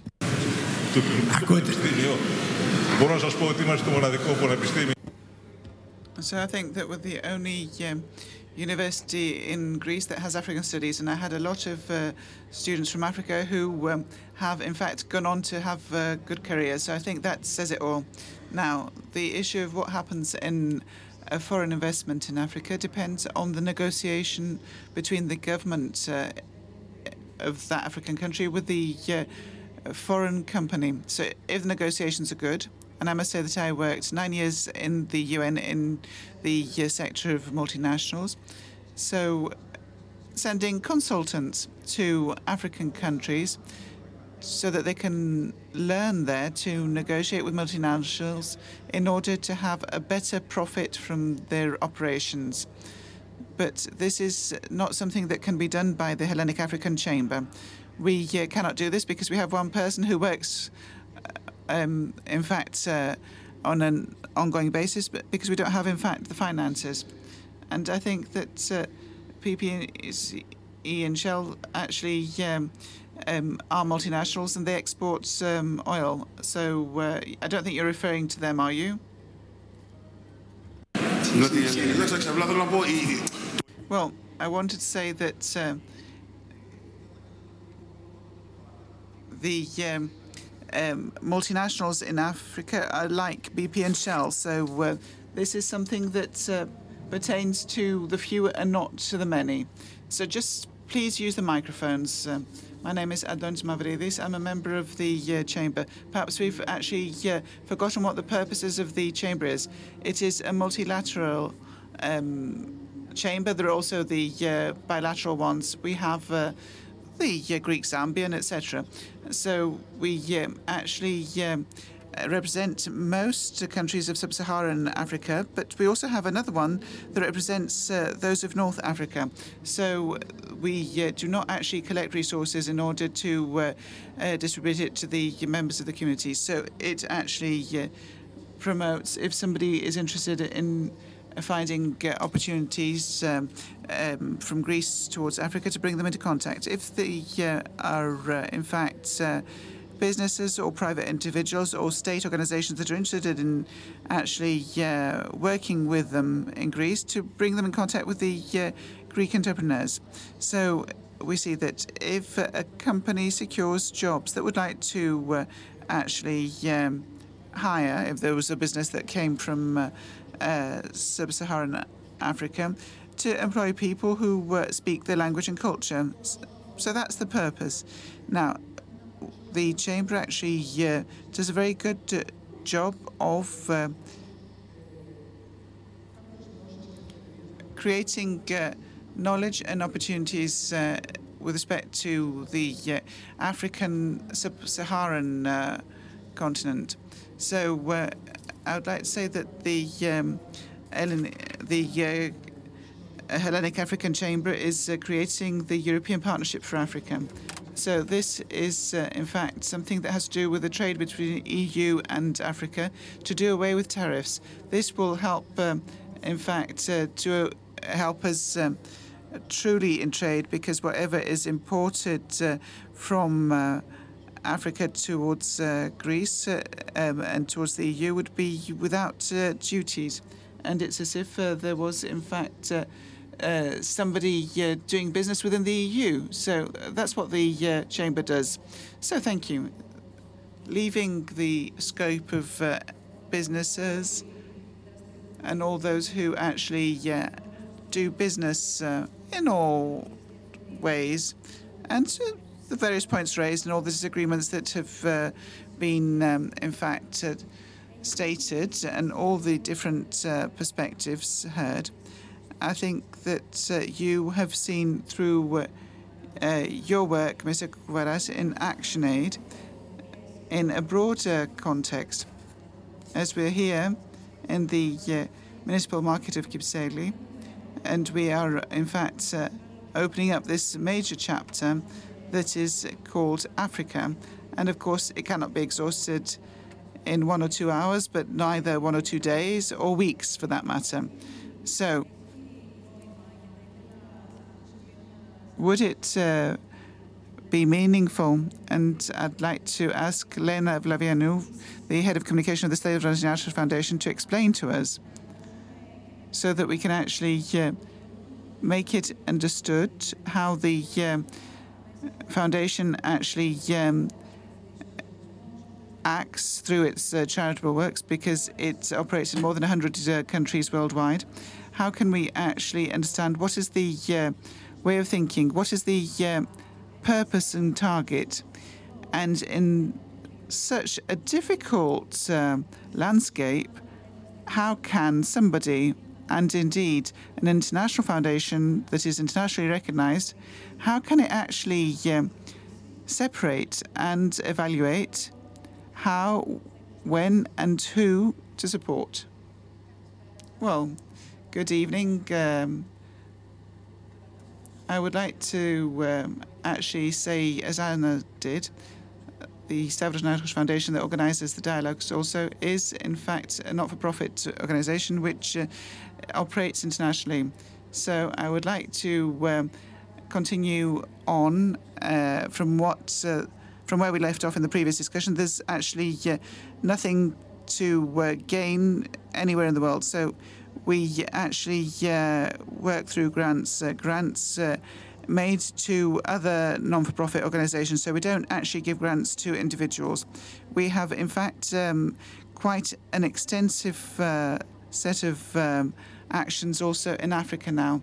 You know, and Mrs. Macauley said that before, that we're talking about a continent with a lot of diversity and uh, there, there is, in fact, extensive pluralism in terms of history, culture, nationalities, um, languages, uh, customs, uh, geographical uh, particularities. And um, at school, we uh, also uh, learned about the landlocked states. And there are a lot of differences from one community to another. So we're not naive to believe that with one action we could, although, but I would like to say that we had more than 100 grants uh, in Africa in recent years, but we know that we're very few and very small compared to this challenge the challenge of helping a continent. So, we're not a state mechanism, so that means that every um, every grant is, uh, in fact, they're uh, given on a supplementary basis, and we try to see where we can help. And there are two key ways with which we have actually worked together with organizations who are trying to help through their work in specific countries, in specific programs in Africa. One is that of humanitarian aid. So, where we actually give, in fact, an extraordinary grant, as has been the case often in the um, cases of uh, natural disasters, uh, of uh, famine, and um, this is uh, where we actually uh, um, are able to have faster reflexes, and that's where we need them also. But even though this is very important for humanitarian reasons, we don't want to dwell on this. As an organization, we want to contribute to efforts that actually allow us uh, to be forward looking and to uh, bring about growth, growth and development for those people who, as Lotte says, want to remain, as we said, in their country. So those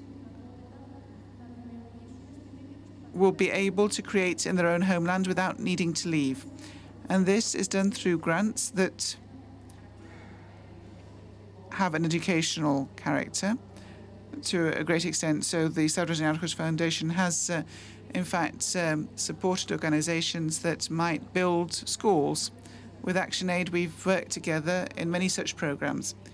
Or we might actually have uh, literacy programs, um, access to books, access to uh, digital books programs that more recently support uh, sound journalism in uh, Africa. This is uh, actually together with the Bloomberg Foundation because we believe that the citizens who are in fact aware of what's happening around them, we have better government, greater transparency, and we have a great multiplier effect here.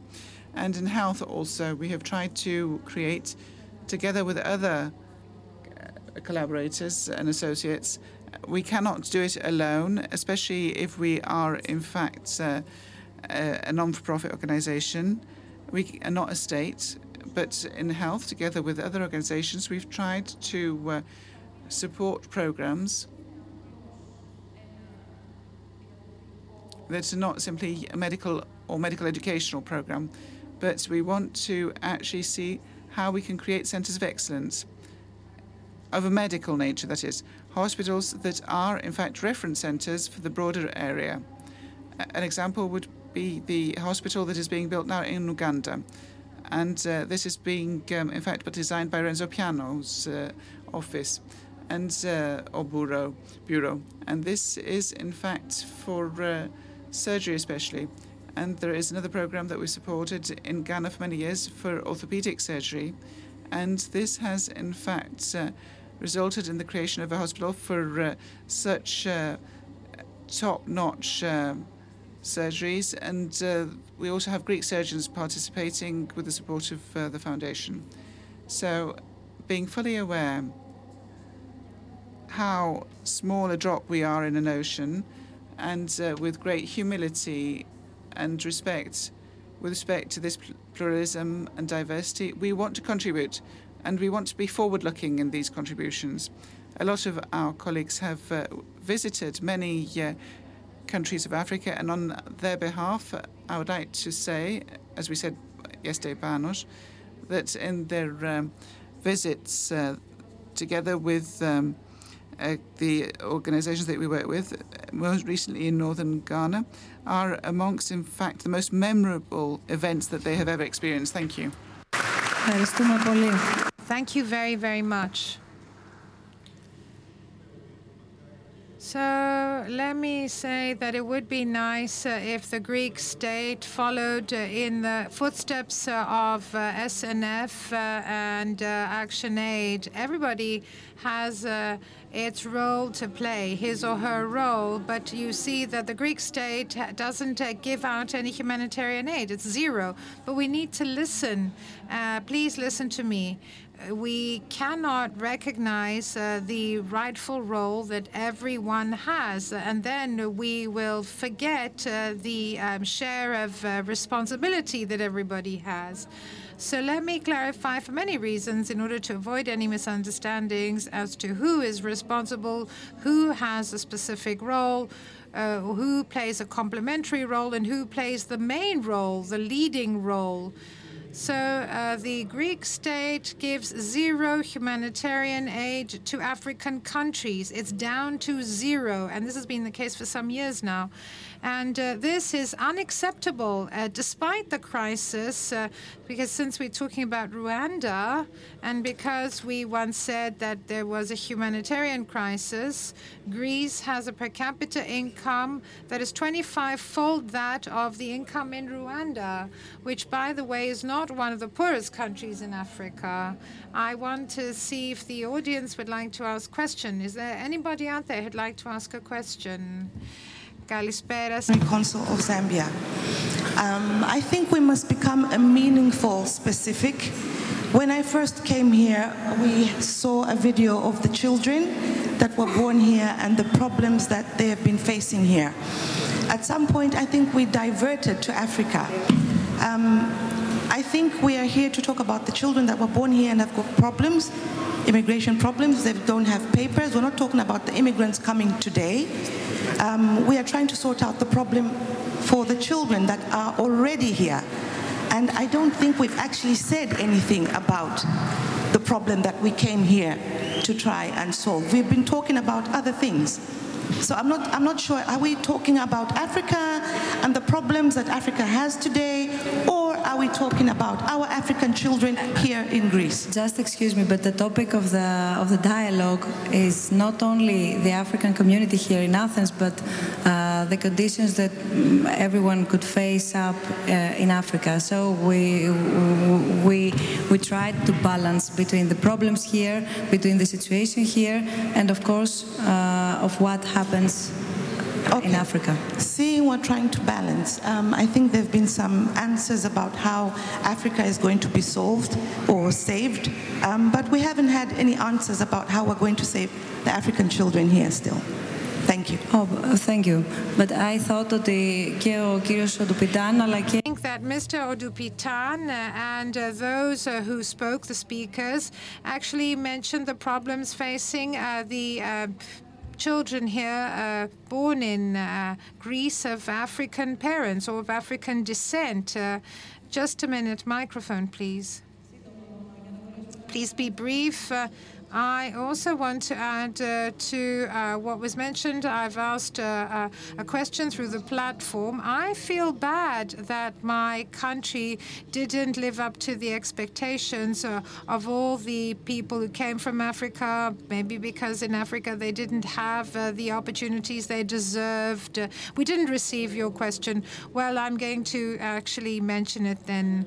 I hope that the conditions in Africa were okay, but I hope that the conditions facing people uh, who came from Africa were better than they are now so that they could fulfill their dreams. But let's not forget that problems arise because some people don't make the right choice or because they don't manage things properly. For example, ActionAid talked about Senegal and somebody who's a fisherman and who goes out fishing and finds no fish and ends up uh, immigrating uh, to um, uh, Europe. And of course, uh, if uh, the politicians in Senegal uh, conclude agreements uh, with multinationals who then uh, sweep the oceans clean, that's a different thing altogether. In Af- South Africa, they used to export raw materials. There was an abundance of raw materials, but then they realized it's not enough to export them. We need to get the added value. We have to process the raw materials here, make products ourselves in order to be able to uh, make a, a profit. Uh, so the question is, why do the um, African governments not behave properly? Why don't they properly negotiate? And why do they actually give everything to uh, foreign companies coming from foreign countries? Now, as to why this is happening, this is pretty obvious. There's corruption. Corruption is rife. And uh, corruption also starts from the person uh, who comes uh, to uh, corrupt others as well. So, could you give the microphone to the lady next to you? The well, I can say that um, I've been sitting here for two hours, and from the beginning, um, certain issues have been uh, actually broached, uh, things that concern our community, but I haven't actually heard an answer. Secondly, I want to put this question: If we can't, in fact, uh, be able to be on good conditions with the Africans here, how will we do it with the other Africans who are back there? That's a simple question. Can somebody answer it? Well, I would be very pleased. Yes, but I'd like to say that in all these uh, matters put, especially with respect to what you talked about before, the choices about what people want to become professionally speaking, or uh, the conditions that exist, or the uh, present forms of racism, or not racism as we knew it, or what Ms. Macauley said with respect to uh, the invisible shackles versus the visible shackles uh, in the past, when won't actually uh, have any of our uh, speakers here tonight uh, give, in fact, uh, an answer. But I think that uh, it is a matter of uh, a dialogue here, and I would have liked to have seen more hands raised so that people can be engaged in this dialogue. But I think it is neither Mr. Huliaras as a professor or uh, uh, the uh, gentleman from um, AST ActionAid, Mr. Kouvaras, uh, or Mr. Karamagiolis as a director, as a producer and writer can give an answer as to why we have these conditions here in Greek society. I would like to clarify this, and the purpose of this uh, discussion is to launch such a dialogue. Unless there is no need for it, if we often have such dialogues, I think that we would actually be, uh, in fact, on a better course. So, in order to uh, actually clarify why we chose to come here and to launch this dialogue and to invite not only the speakers but all of you in this uh, event, which is public, which is open. And this was, in fact, an open invitation. And it is free of charge. Nobody actually uh, controls who's going to enter and who's going to remain. But this is an open call to all and that was in order to elicit more questions and for us to actually wonder upon leaving why, after so many years in a country with the, um, you know, the reality on the ground here in Athens and Greece, we are still here and we're discussing points which are self-evident. But we see that not even this dialogue has taken place in the past. So that is, in fact, the purpose of our discussion. If we had representatives here of the state, I would be, in fact, the first to ask questions of them together with you. But let us, in fact, uh, give answers as a society, as citizen, as how we actually. Uh, um, actually um, treat our fellow uh, citizens so that we can all stand united and ask for a better tomorrow for all of us. And we must be, in fact, acting in unison as a single voice. So I said the reason that we're here to discuss and the way that we've actually uh, gone about selecting uh, uh, the people to be here uh, in the discussion are not, uh, in fact, those who will give the response, but or the answer, but they are the the people who are able to talk frankly about this and not in, in fact, uh, beautified terms. So that's why we're all here today. So I'd like to actually respond on this. I'm not trying to give an answer per se, but I think that something wasn't heard, and I think that actually um, relates to what you said. Has to do with the commenting on a broader strategy, as Mr. Mousouris said before, of our educational system and how well this adapted or not to the change in the uh, makeup of Greek society. And I think it's paradoxical to be a country that has 15% uh, people of Albanian origin, and we cannot actually give them the uh, option of uh, learning Albanian at school. And I think that a lot of things that we are experiencing and seeing here in this generation of uh, uh, African uh, kids, or rather the Greek African kids, has to do with the uh, system and how it's um, in fact structured. So I don't think that things are so bleak. Things have in fact uh, advanced. We've made a headway. We're better off than we were five, ten, or 15 years ago. And of course, we're better off than we were in other countries, especially European ones. And also, I'd like to say that each and every one of us, as Dostoevsky uh, would say, are responsible for uh, everything uh, before everybody else. So I'm responsible for certain things. And I'd like to say that there's also responsibility on behalf of the migrants. For many years, I see that there has been a fragmentation. We're a country that whereby the uh, unions uh, involved in migration-related matters don't have, uh, in fact, um, the uh, superior level of organization. So they don't have uh, the uh, secondary associations, which can, in fact, engage in a dialogue with the government. So it's not so important to say that I'm Nigerian, Congolese, or um, Syrian. But I think it's very important or Afghani for that matter, it's very important to actually look at the common problems because migrants have many common problems. It's what Loretta said, what you mentioned. These are common problems, and I think they people have to stand united.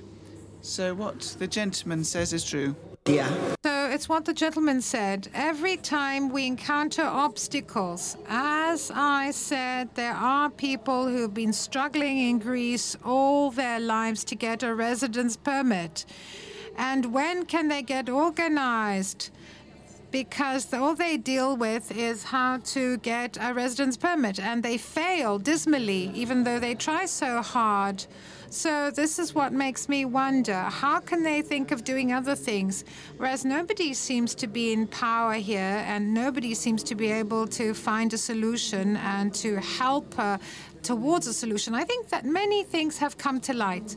Let's me let me just mention some things. We first of all heard that there is a Greek uh, university department uh, with African studies. Who'd like to go and study there? We heard what ActionAid does, and uh, it does a lot. Uh, Loretta talked about various problems and uh, how African uh, women can work together. And sometimes I think it's good for the communities to get to know one each other, each one another better.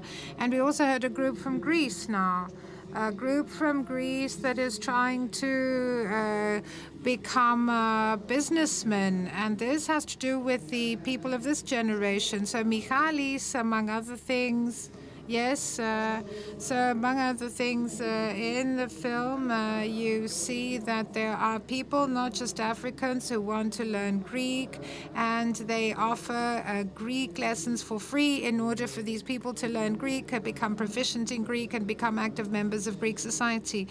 And uh, this discussion is now being held in Kypseli. And this gives us the opportunity uh, to talk to you and for you to come out and talk about your plans. And I think some answers have already been provided, and many are very interesting. And uh, I think there were numerous answers provided.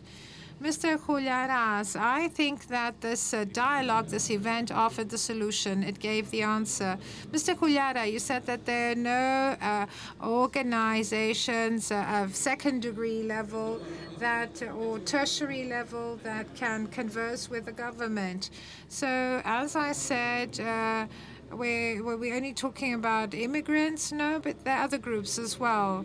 But uh, what you said is very vague, very general. I don't think that all organizations uh, can converse with the state, but there are organizations that do hold conversations with the state. Uh, but now we're saying that the state is turning a deaf ear I don't know if you understand what our role is and exactly what we do, because as I said, uh, we uh, are advocates. Uh, we have the role of advocacy.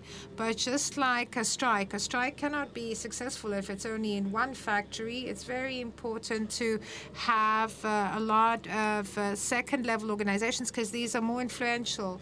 Second level organizations uh, have uh, organizations as members, not uh, individuals. And Greece has a problem here when it comes to that. Whereas in other European countries, they're very strong second level or organizations or bodies or agencies.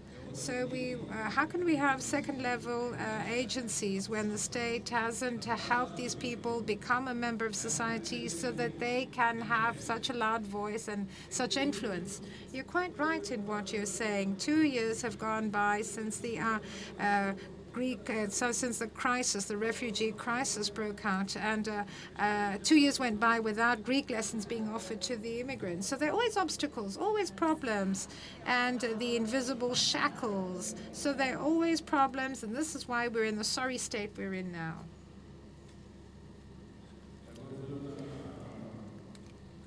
I want to ask another question to the journalist, uh, to uh, Cynthia, uh, who actually told me in a very nice way why we find ourselves here today. But how did I understand it? How did I see it? It's as if you're telling me that we came here today to dream in order to see how things could be and how life could be in order for us not to take action. So, did you hear that many proposals or did you only hear about problems? I heard more things being mentioned about problems, more problems than proposals or suggestions uh, as to how to overcome the problems. So uh, we are all proposals because what we are uh, is uh, people that have initiatives behind them. So we're talking about uh, people who are active and who trying to do things. Uh, and uh, you know what the Union of the Afghani Women does and what we do, Generation 2.0. We're not here to forward proposals. You actually came up with a proposal. You talked about your initiative. So we're here to talk about all these initiatives, uh, which many people may not know about. They may not know that these things are out there.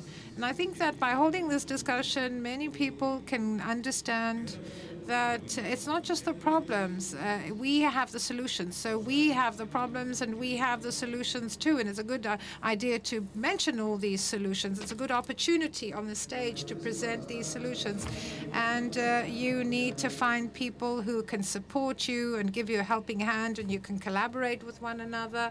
So good afternoon. I know that we're here because of uh, Africa, this wonderful continent, but I would like to actually um, go a bit further. And I think that all of us here hope that we will soon see Greece that has an African teacher, a Chinese uh, police officer. And I think that is, uh, in fact, the collective strength of all of us who are here today. I think that the overwhelming majority who decided to come here and to be part of this uh, discussion want to see this next step for uh, Greece. I was able to work with Nikos uh, when uh, Generation 2.0 started out, and I must say the strength of uh, the second generation migrants, uh, or immigrants rather, is uh, truly uh, awesome. And what is done now must open this up, and it should pertain not only to Africa but all the large communities that Greece has. Well, I think that this would enable us all to leave with greater uh, awareness. So it's an awareness raising matter because it pertains to us all. So I would like to say that we politicized the discussion a lot and we didn't talk about Africa as Africa as a continent. We didn't talk about uh, the uh, lovely things it has and about the wonderful people it has. And uh, I would like to learn a lot about uh, their culture, about their uh, customs and traditions. Where could I find them? What could I do in order to learn about them? Besides New Generation. Can I speak? Mm. So that is why we have uh, this organization of ours. We have uh, Generation 2.0. We have, in fact, uh, the uh, uh, Organization of African Women so that we can show our culture, and that's why we have the festivals. We have, in fact, festivals for solidarity and culture, where we try to, in fact, uh, exchange views with uh, Greek society. We try, but we find many impediments in this route. Uh, so uh, we, um, in fact, do not desist. We continue. We persist. And I'd like to, in fact, uh, thank the Stavros Niarchos Foundation because uh, they uh, remembered Africa today.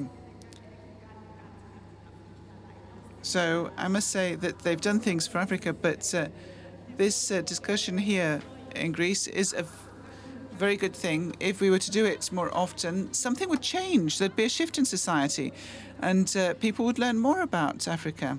That's all. Το μικρόφωνο εδώ παρακαλώ στην πρώτη σειρά. So can we have the mic here in the first row? Okay. And then the gentleman in the fourth row has been asking for the microphone for quite a while now. Rose John. I am an official in the South African Embassy. Uh, let me apologize. I haven't really had discussions because of language I was speaking here and there.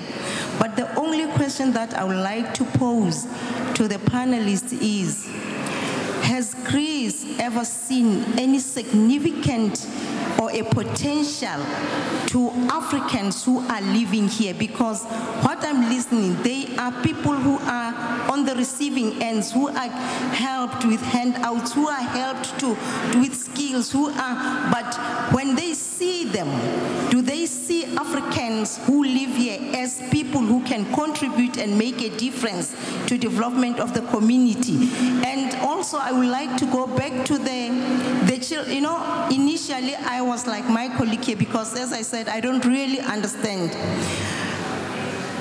When children are born here, my assumption is some of them have been here they over 20 something years to still find that they cannot be integrated in the society and be part of the society after so many years i don't know. I thought we live in a civilized world we are all members of the un and then you know racism and things are no longer. But i am hearing that gradually it is trying to get there to try to make things to normalize situation.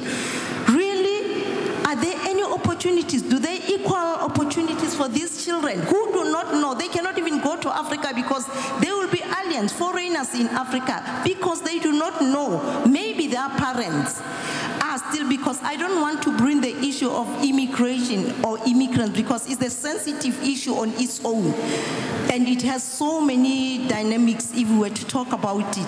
I'm just saying the children who are born here, what opportunities do they have? Are they not integrated into as members of the society, Greek society, because they will still remain Africans forever and ever. Thank you. Thank you. Nick, I think you can answer that question. You come into contact with uh, young uh, Afro-Greeks, uh, with young people of African descent living in Greece.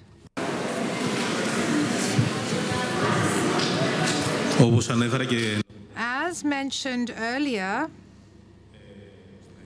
in the beginning of this uh, conversation, uh, we as an organization, from the beginning, launched a campaign, a campaign to claim the right to citizenship, the right that should be granted to all uh, children uh, born and raised in Greece of African parents. We worked very hard uh, for this. Uh, we managed uh, to do so. The question is, how did we manage to do this?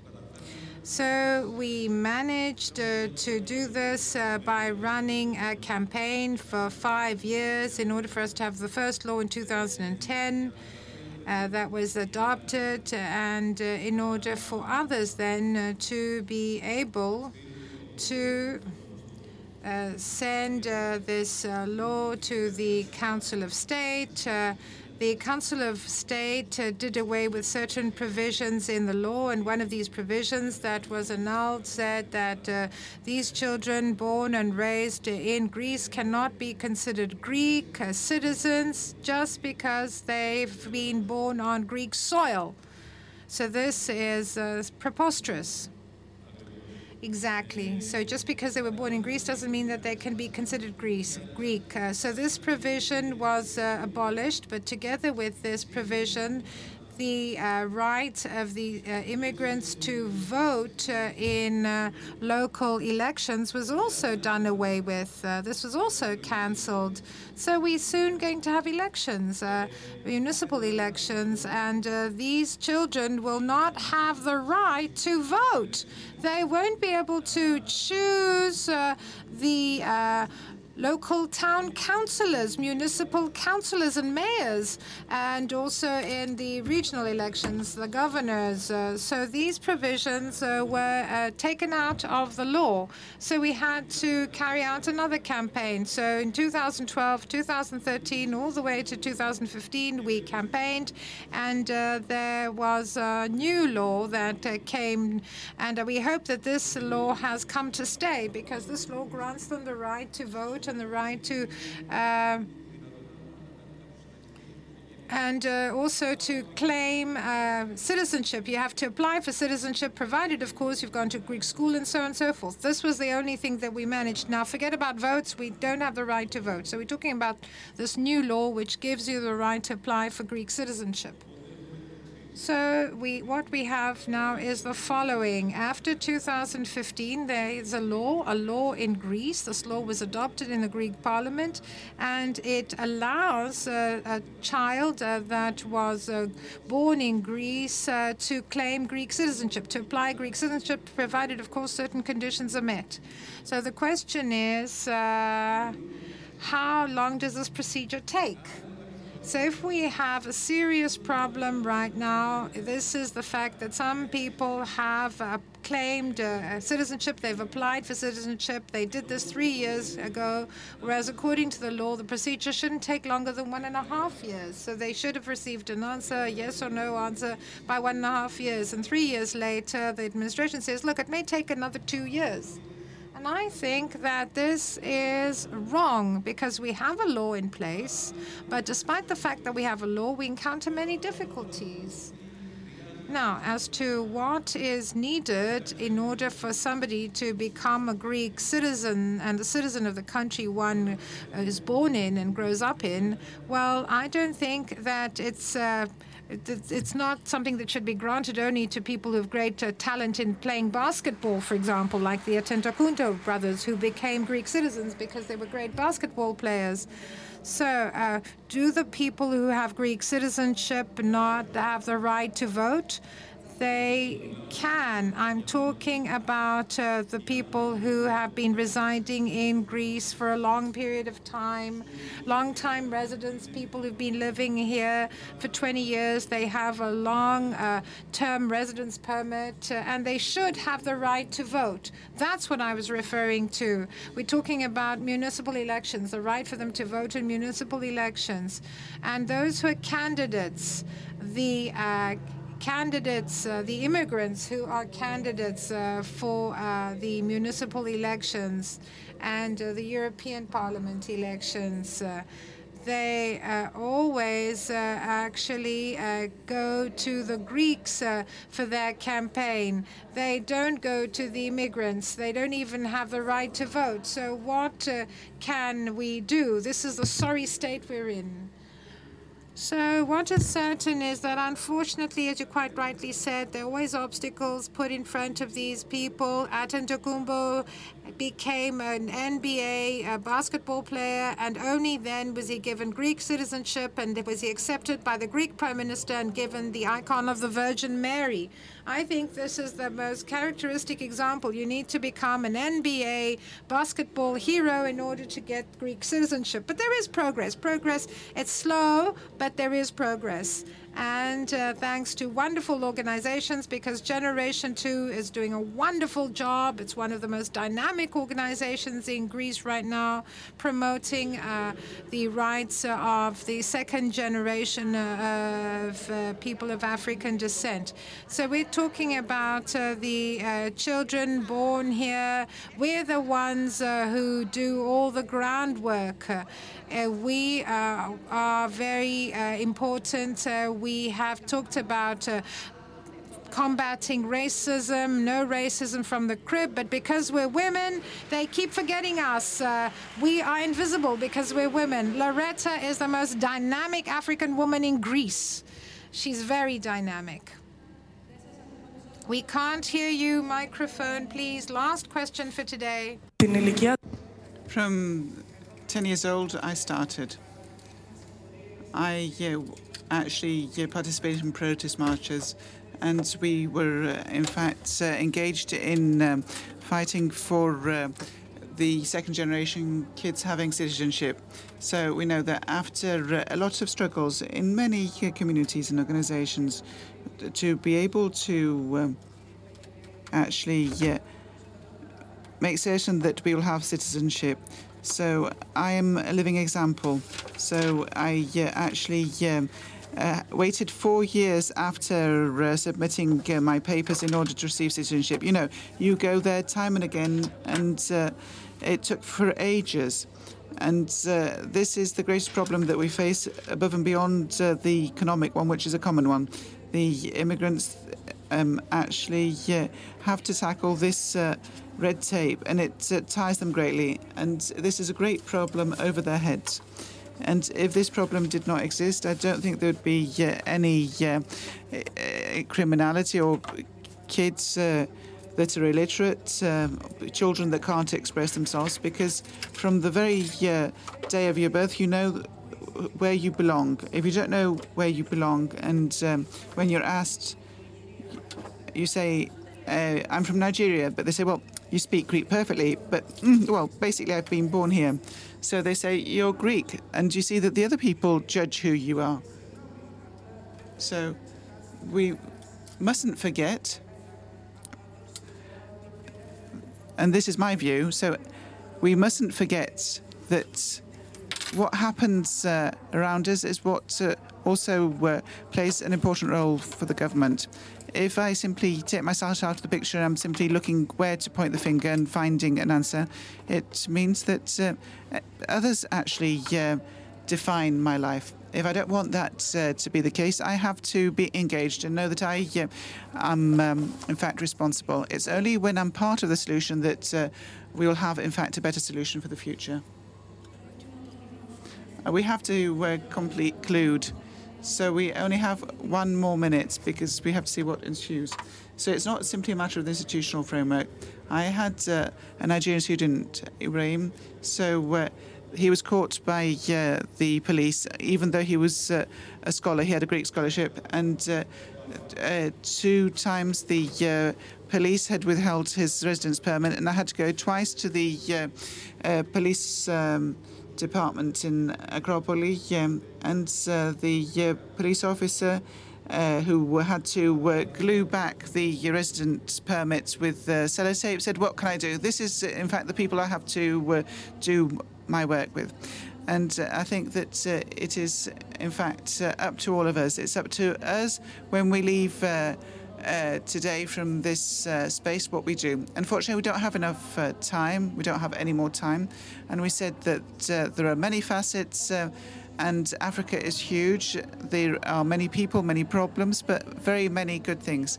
It is not possible, and it would be naive uh, to think that we can actually broach all points or even give answers. It would be futile. I think that we have to first uh, put the question to ourselves. So we have Ms. Baskhali, who is uh, the artistic director of uh, Stavros Niarchos. She'll talk about what will uh, follow after this discussion. So it will be opposite from the point that we're now in, and uh, also an invitation. It's, in fact, uh, an open invitation for the end of June in the Summer Festival. Exactly that. Uh, we will close this very interesting dialogue uh, with a musical piece uh, from the Summer Nostos Festival. Uh, it's a small preview. Summer Nostos Festival for the second year is working with Uganda with uh, one, uh, the Nyege Nyege Festival, one of the most important music festivals in Uganda. And this year we have four young producers with uh, important participations in the biggest uh, festivals of electronic music in uh, Europe uh, and uh, elsewhere. We are trying to uh, make their voice and the music heard all over Europe, the Nyege Nyege. So on uh, the uh, 23, th- 23rd, 25th, and 29th uh, of June, uh, there are going to be parties, uh, after midnight parties, uh, with the rising DJ Slikback, uh, Catu Diosis, Authentically Plastic, and MC Joe and Duke. So, apart from that, on the 29th of June, we will have uh, the pleasure to have a young rapper, a woman from a rural area of South Africa, Sho Madjozi. We thought of showing you uh, some uh, snapshots uh, showing this great uh, uh, artist. So in a very short period of time, she's collaborated uh, with many important people and participates in many international festivals.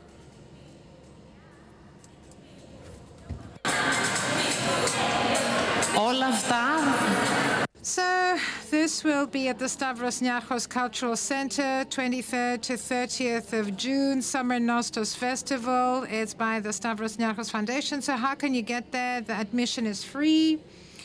And uh, there are shuttle buses. Uh, you have free transportation from Syntagma and the fixed metro station to the Faliron Delta and back.